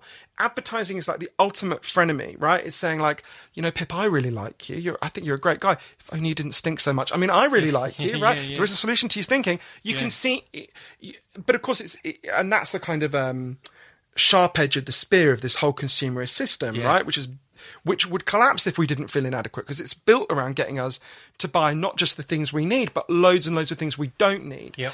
We don't have to live by these junk values, right? Professor Kasser has shown in lots of ways how you can move your values away from these junk values. I Happy to talk about that if you want. But the, to me, this is this is so important and, and, and really relates to what what we were saying both about the internet and all these other things because part of the problem is we have been trained and primed to seek satisfaction, meaning, and, and happiness in all the wrong places. Yeah. And then we are puzzled when we do those things that it hasn't worked. Yeah, yeah, yeah, yeah. And it's it's it yeah, it's it's a, f- a fascinating one because as someone who for so long thought the threat of advertising was I wasn't that big a deal, but because I've always felt it doesn't really influence me that much.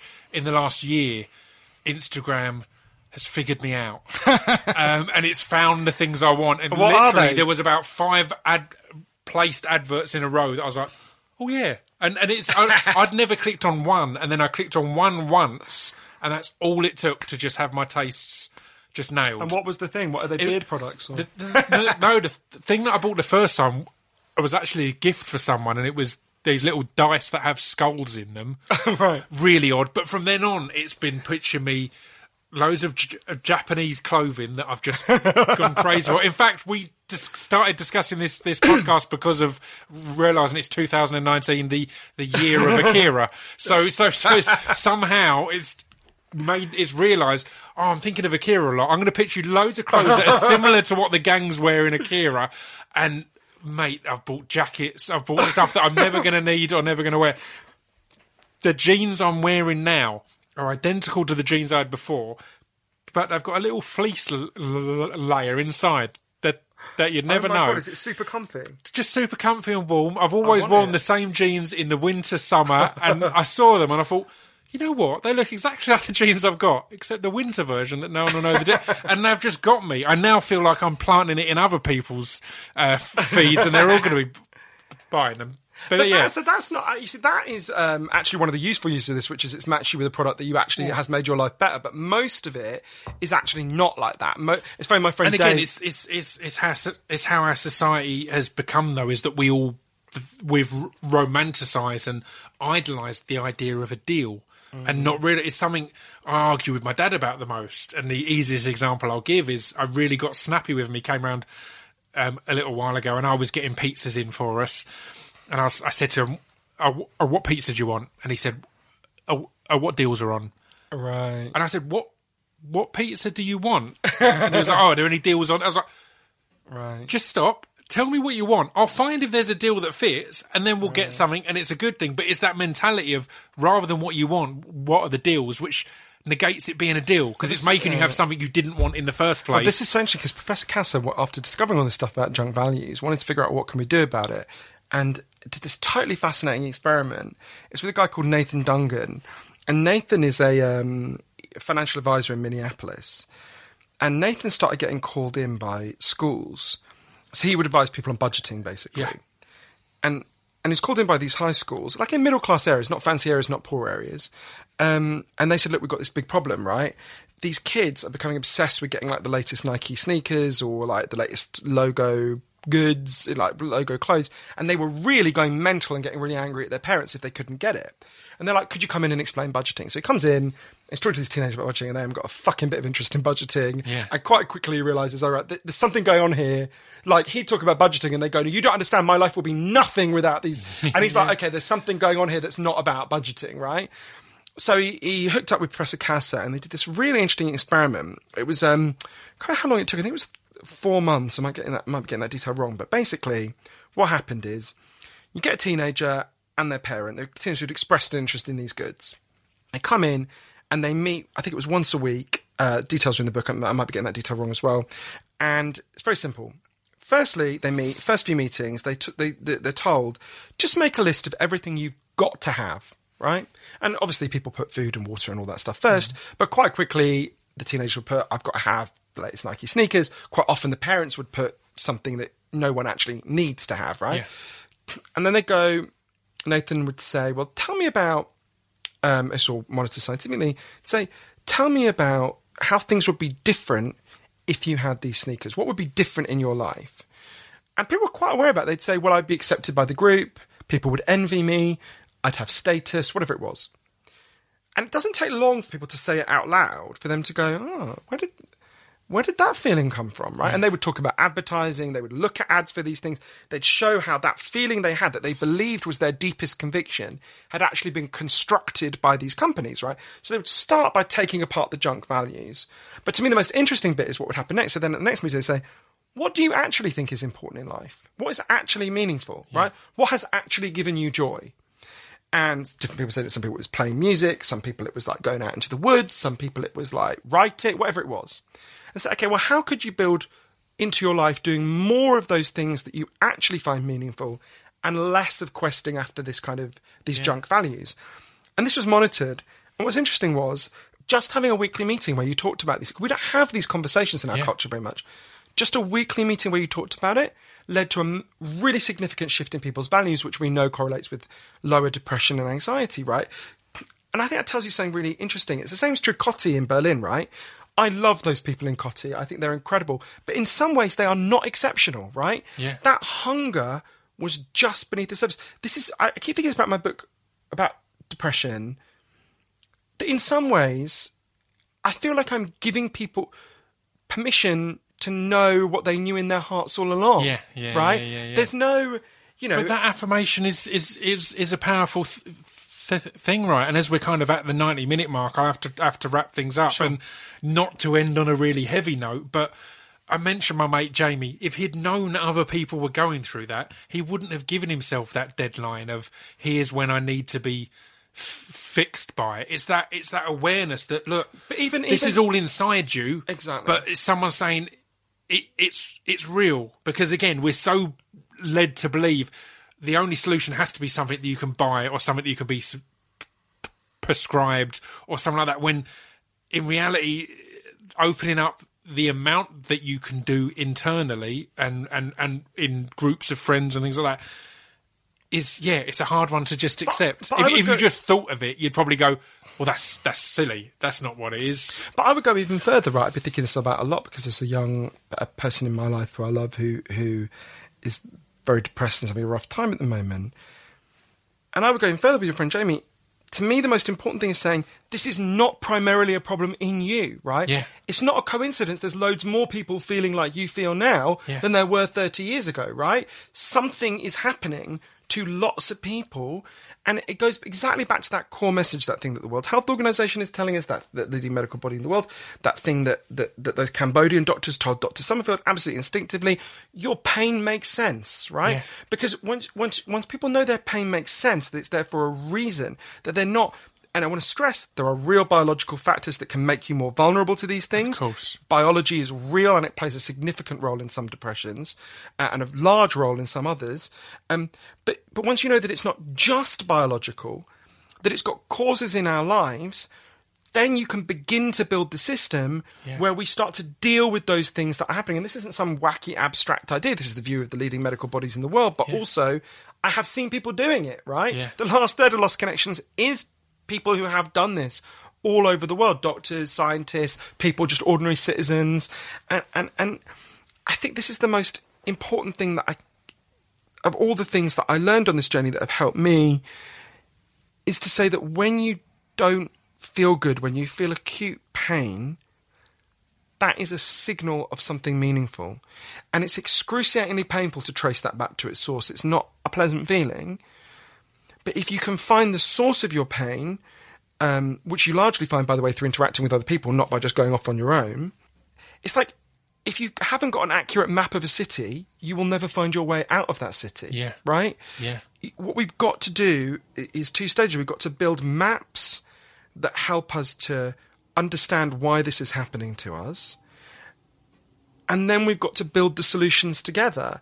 And those things are happening in different parts of the world.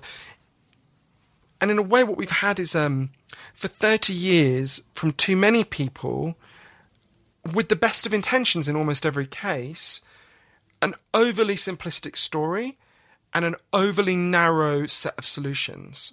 I don't want to totally get rid of that story because there was some truth in it, and I don't want to get rid of the solutions that were offered. What I want to do is broaden the story, open it up to include all the best science and all the best solutions.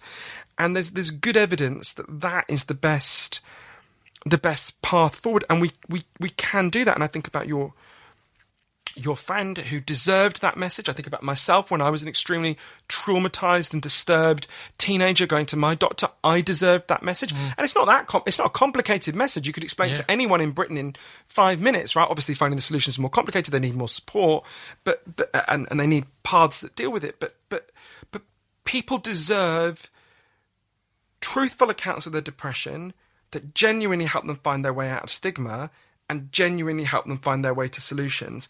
And that's about helping them. It's not about obviously you can't just dump the information on people and expect them to go out and do it themselves. It's got to be they've got to be given these insights in the context of support structures that build love and support and security, stability and recognition and and, and a whole range of antidepressants, some of which may be chemical and will be chemical for some reason, and some of which are all the loads of the other kinds of antidepressants that I write about in the book that we've touched on.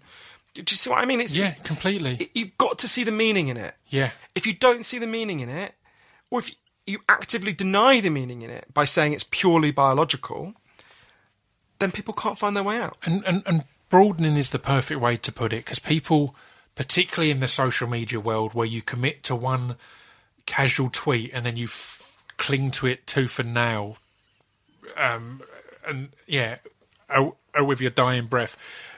Broadening is key because it's not saying that this solution is wrong. It's saying it's part of, it's one of, it's a potential solution rather than medicine's wrong, this is right. So, okay, let's let's let's open it all up because, but that's what people s- seem to st- struggle with a lot. Is go, no, here's what I've been trained to believe or brought up to believe. Therefore, I, need to stick with that. No, and I understand that conflict because I felt that conflict, Yeah. and it's a big part of the journey that I went on. But I think, and I would definitely criticise myself previous behaviour for this, as someone who had been very angry online a lot of the time.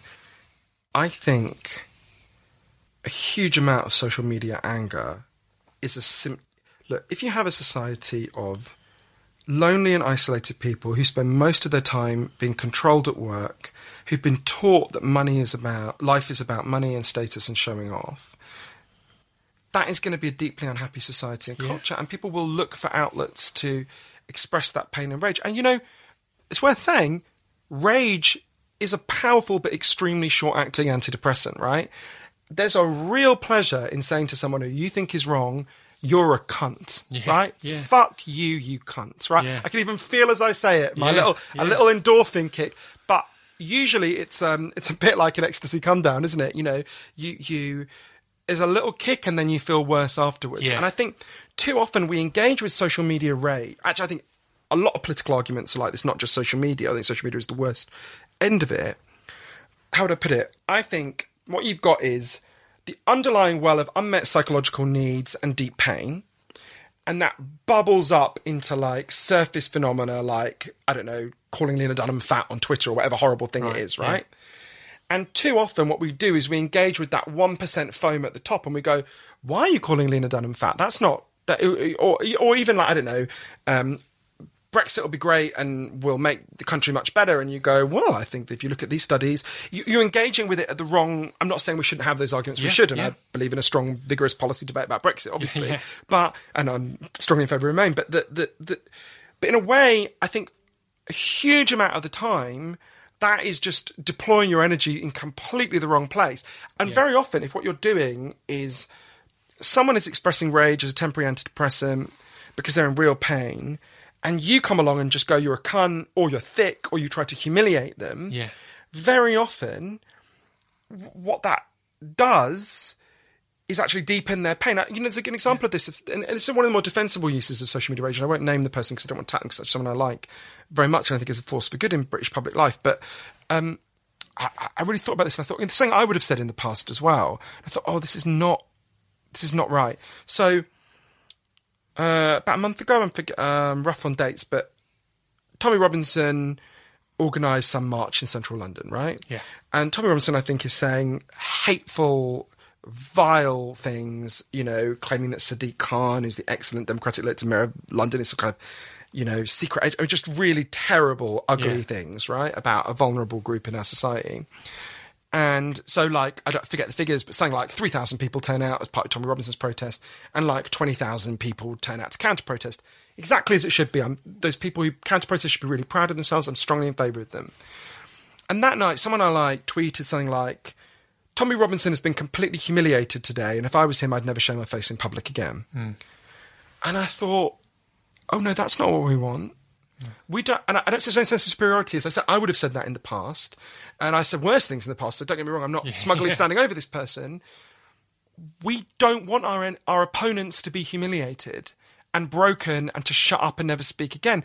We want them to change their minds. Yeah, we want yeah. them to open their hearts, right? And actually, It's, you it's, it's humiliation that leads to shock results like Brexit because people are ashamed to speak about their concerns, which you would argue are inaccurate concerns and wrong, but it's because of that that lack of ability, it's because of humiliation that, all right, all you're seeing online is the triumphant people, and you're not seeing those who haven't had their mind changed; they've just gone quiet. I think you put it exactly right that the humiliation is the fuel for this for what's happening. Mm. So if you respond by humiliating them more, you may have had a temporary victory, which I absolutely applaud and I'm strongly in favour of, which is there were more people to counter protest than there were. But that is storing up more rage and humiliation. And I think, and this is not a kind of hippie-ish, oh, we just need to love and hug our opponents. I don't think that. I think Tommy Robinson should be vigorously opposed. But you can oppose people in a spirit of love that says, you are doing something that is harming these people who we will protect and care, and you won't be able to get to these people without getting past us, right?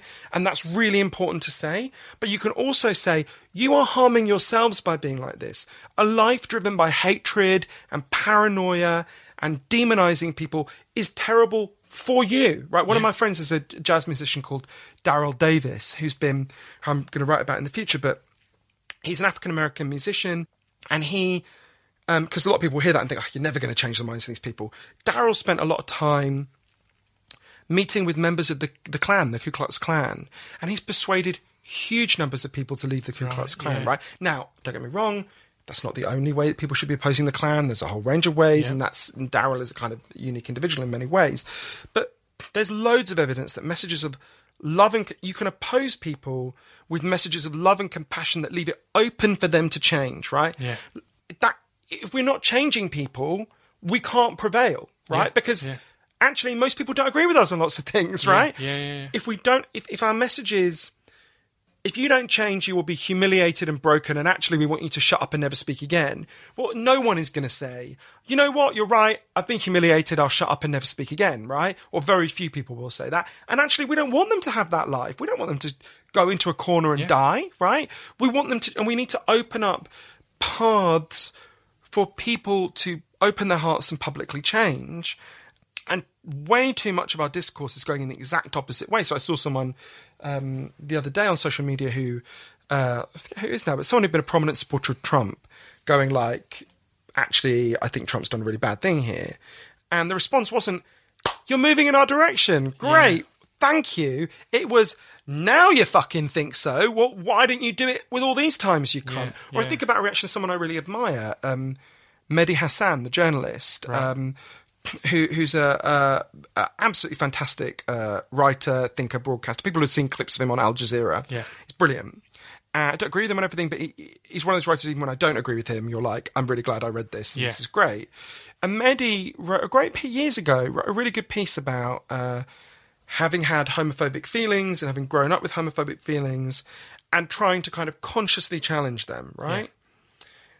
And loads of people's response was, "Oh, Mehdi Hasan admits he's a fucking homophobe," and you're like, "No, you fools! When yeah. someone is moving in your direction, open your arms, even if they haven't moved 100 percent in your direction, right? yeah. This is people who are snarling and embody hatred are not very appealing. No, no, you know, completely. um, and I guess, you know, a big part of the solution to our depression, anxiety, and addiction crises are these models of love and compassion. I think about places I went to. We didn't get to talk about it, but Chasing the Scream, my book about addiction, you know, places that had addiction policies based on shaming and punishing people. Yeah. Their addiction crises got worse and worse, right? I went out with a group of women in Arizona who were made to go out on a chain gang wearing t shirts saying I was a drug addict while members of the public mock them, right? Yeah. Um, and what happens, those women are even more traumatized and even more addicted when Yeah. they leave. And I went to Portugal where they had a massive drug problem and then they decriminalized all drugs. And All the- drugs all well, drugs. all drugs. From cannabis to crack, Yeah. everything.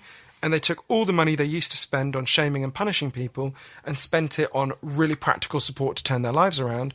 And what happened? Massive fall in addiction, right? Mm-hmm. But I think that goes not just for addiction to drugs, but exactly what we're talking about. Yeah. Addiction to rage, addiction to abuse. It's about dealing with the underlying reasons why people are upset. And these people are upset for very good reasons, right? Yeah. Whoever is there on Twitter at, you know, 11 o'clock in the morning going, at Scroobius Pip, you're a cunt, Yeah. fuck you, is probably sitting somewhere where their life is really bad. Now, that's not a good thing for them to have done, and I'm not, I'd urge them not to do it. Of course. But their, their pain makes sense, Yeah. right? They're feeling that way for a reason. And if we respond by going, you've revealed that you are in fact a cunt yourself, Yeah, I'm yeah, not. yeah. My friend Peter Marshall wants to write a memoir called just No, You're the Cunt. but like, the, you know, instead of saying No, You're the Cunt, but, and being trapped in this cycle of humiliation, we have to be giving people paths out of this cycle of rage and humiliation into meaningful lives and love and compassion, Yeah. right? And there are ways we can do that. Yeah. Well, I mean, we've got to wrap things up now because my parking will, will, run out. But I mean, we could have t- talked for hours. And along with your books, I'd recommend people check out your TED talk and the Guardian article you did. Well, obviously, we've not gone into addiction much, but I Yeah. love the the re approach to how we look at addiction in, in your Guardian articles. So there's tons to, to look at. But uh, uh, where can people keep up to date with everything? Yeah, on- so I get told off by my publishers if I don't say this. So they gave me a ridiculous blurb to say that makes me sound like a psychopathic narcissist. So I'm not going to read it out. But um, anyone wants to know where they can get the book or the audio book of Lost Connections from a book about depression, they go to www.thelostconnections.com. Uh, they can also take a quiz to see how much they know about a lot of the things we've been talking about. They can listen to audio of all the people we've been talking about, the interviews. Also, you can go to, for the book about addiction, It's www.chasingthescream, as in ah scream dot com and uh, you can see all my social media shit there. I had a weird experience with an interview a while ago where at the end the person said like, "What's your Twitter? What's your Facebook?" And then they were like, "What's your Snapchat?" And I was like. I am a 39 year old man, right? The only 39 year old men on Snapchat are definitely paedophiles, right? Yeah, like, yeah. That, like, so no, I will Yeah, not find me on Snapchat, but I'll go a long way to get the message out, but I'm not fucking going to Snapchat. That's right? fair. That's fair. Well, thank you very much Oh, for your thank time. you. It's I been really an absolute enjoyed that. pleasure. It's flown by. Thank you. Oh, totally joy. Thank you.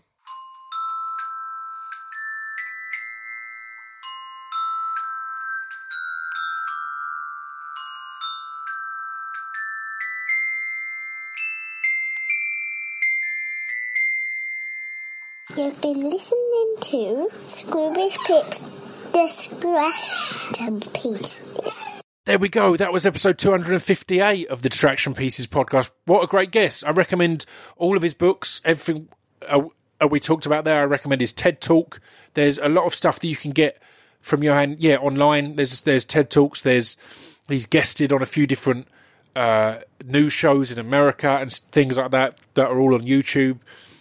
So yeah, I hope you enjoyed that, and I hope it sparked a discussion. It's another one that it's not the most famous g- guest in the world, but I think the content has got great value there. So, so I hope you all shout about it. And hope I see you all on Friday as well with uh, the next episode of the Distraction Pieces podcast, a bonus episode with Winston Duke. So until then, I will see you on Friday. Ta ta.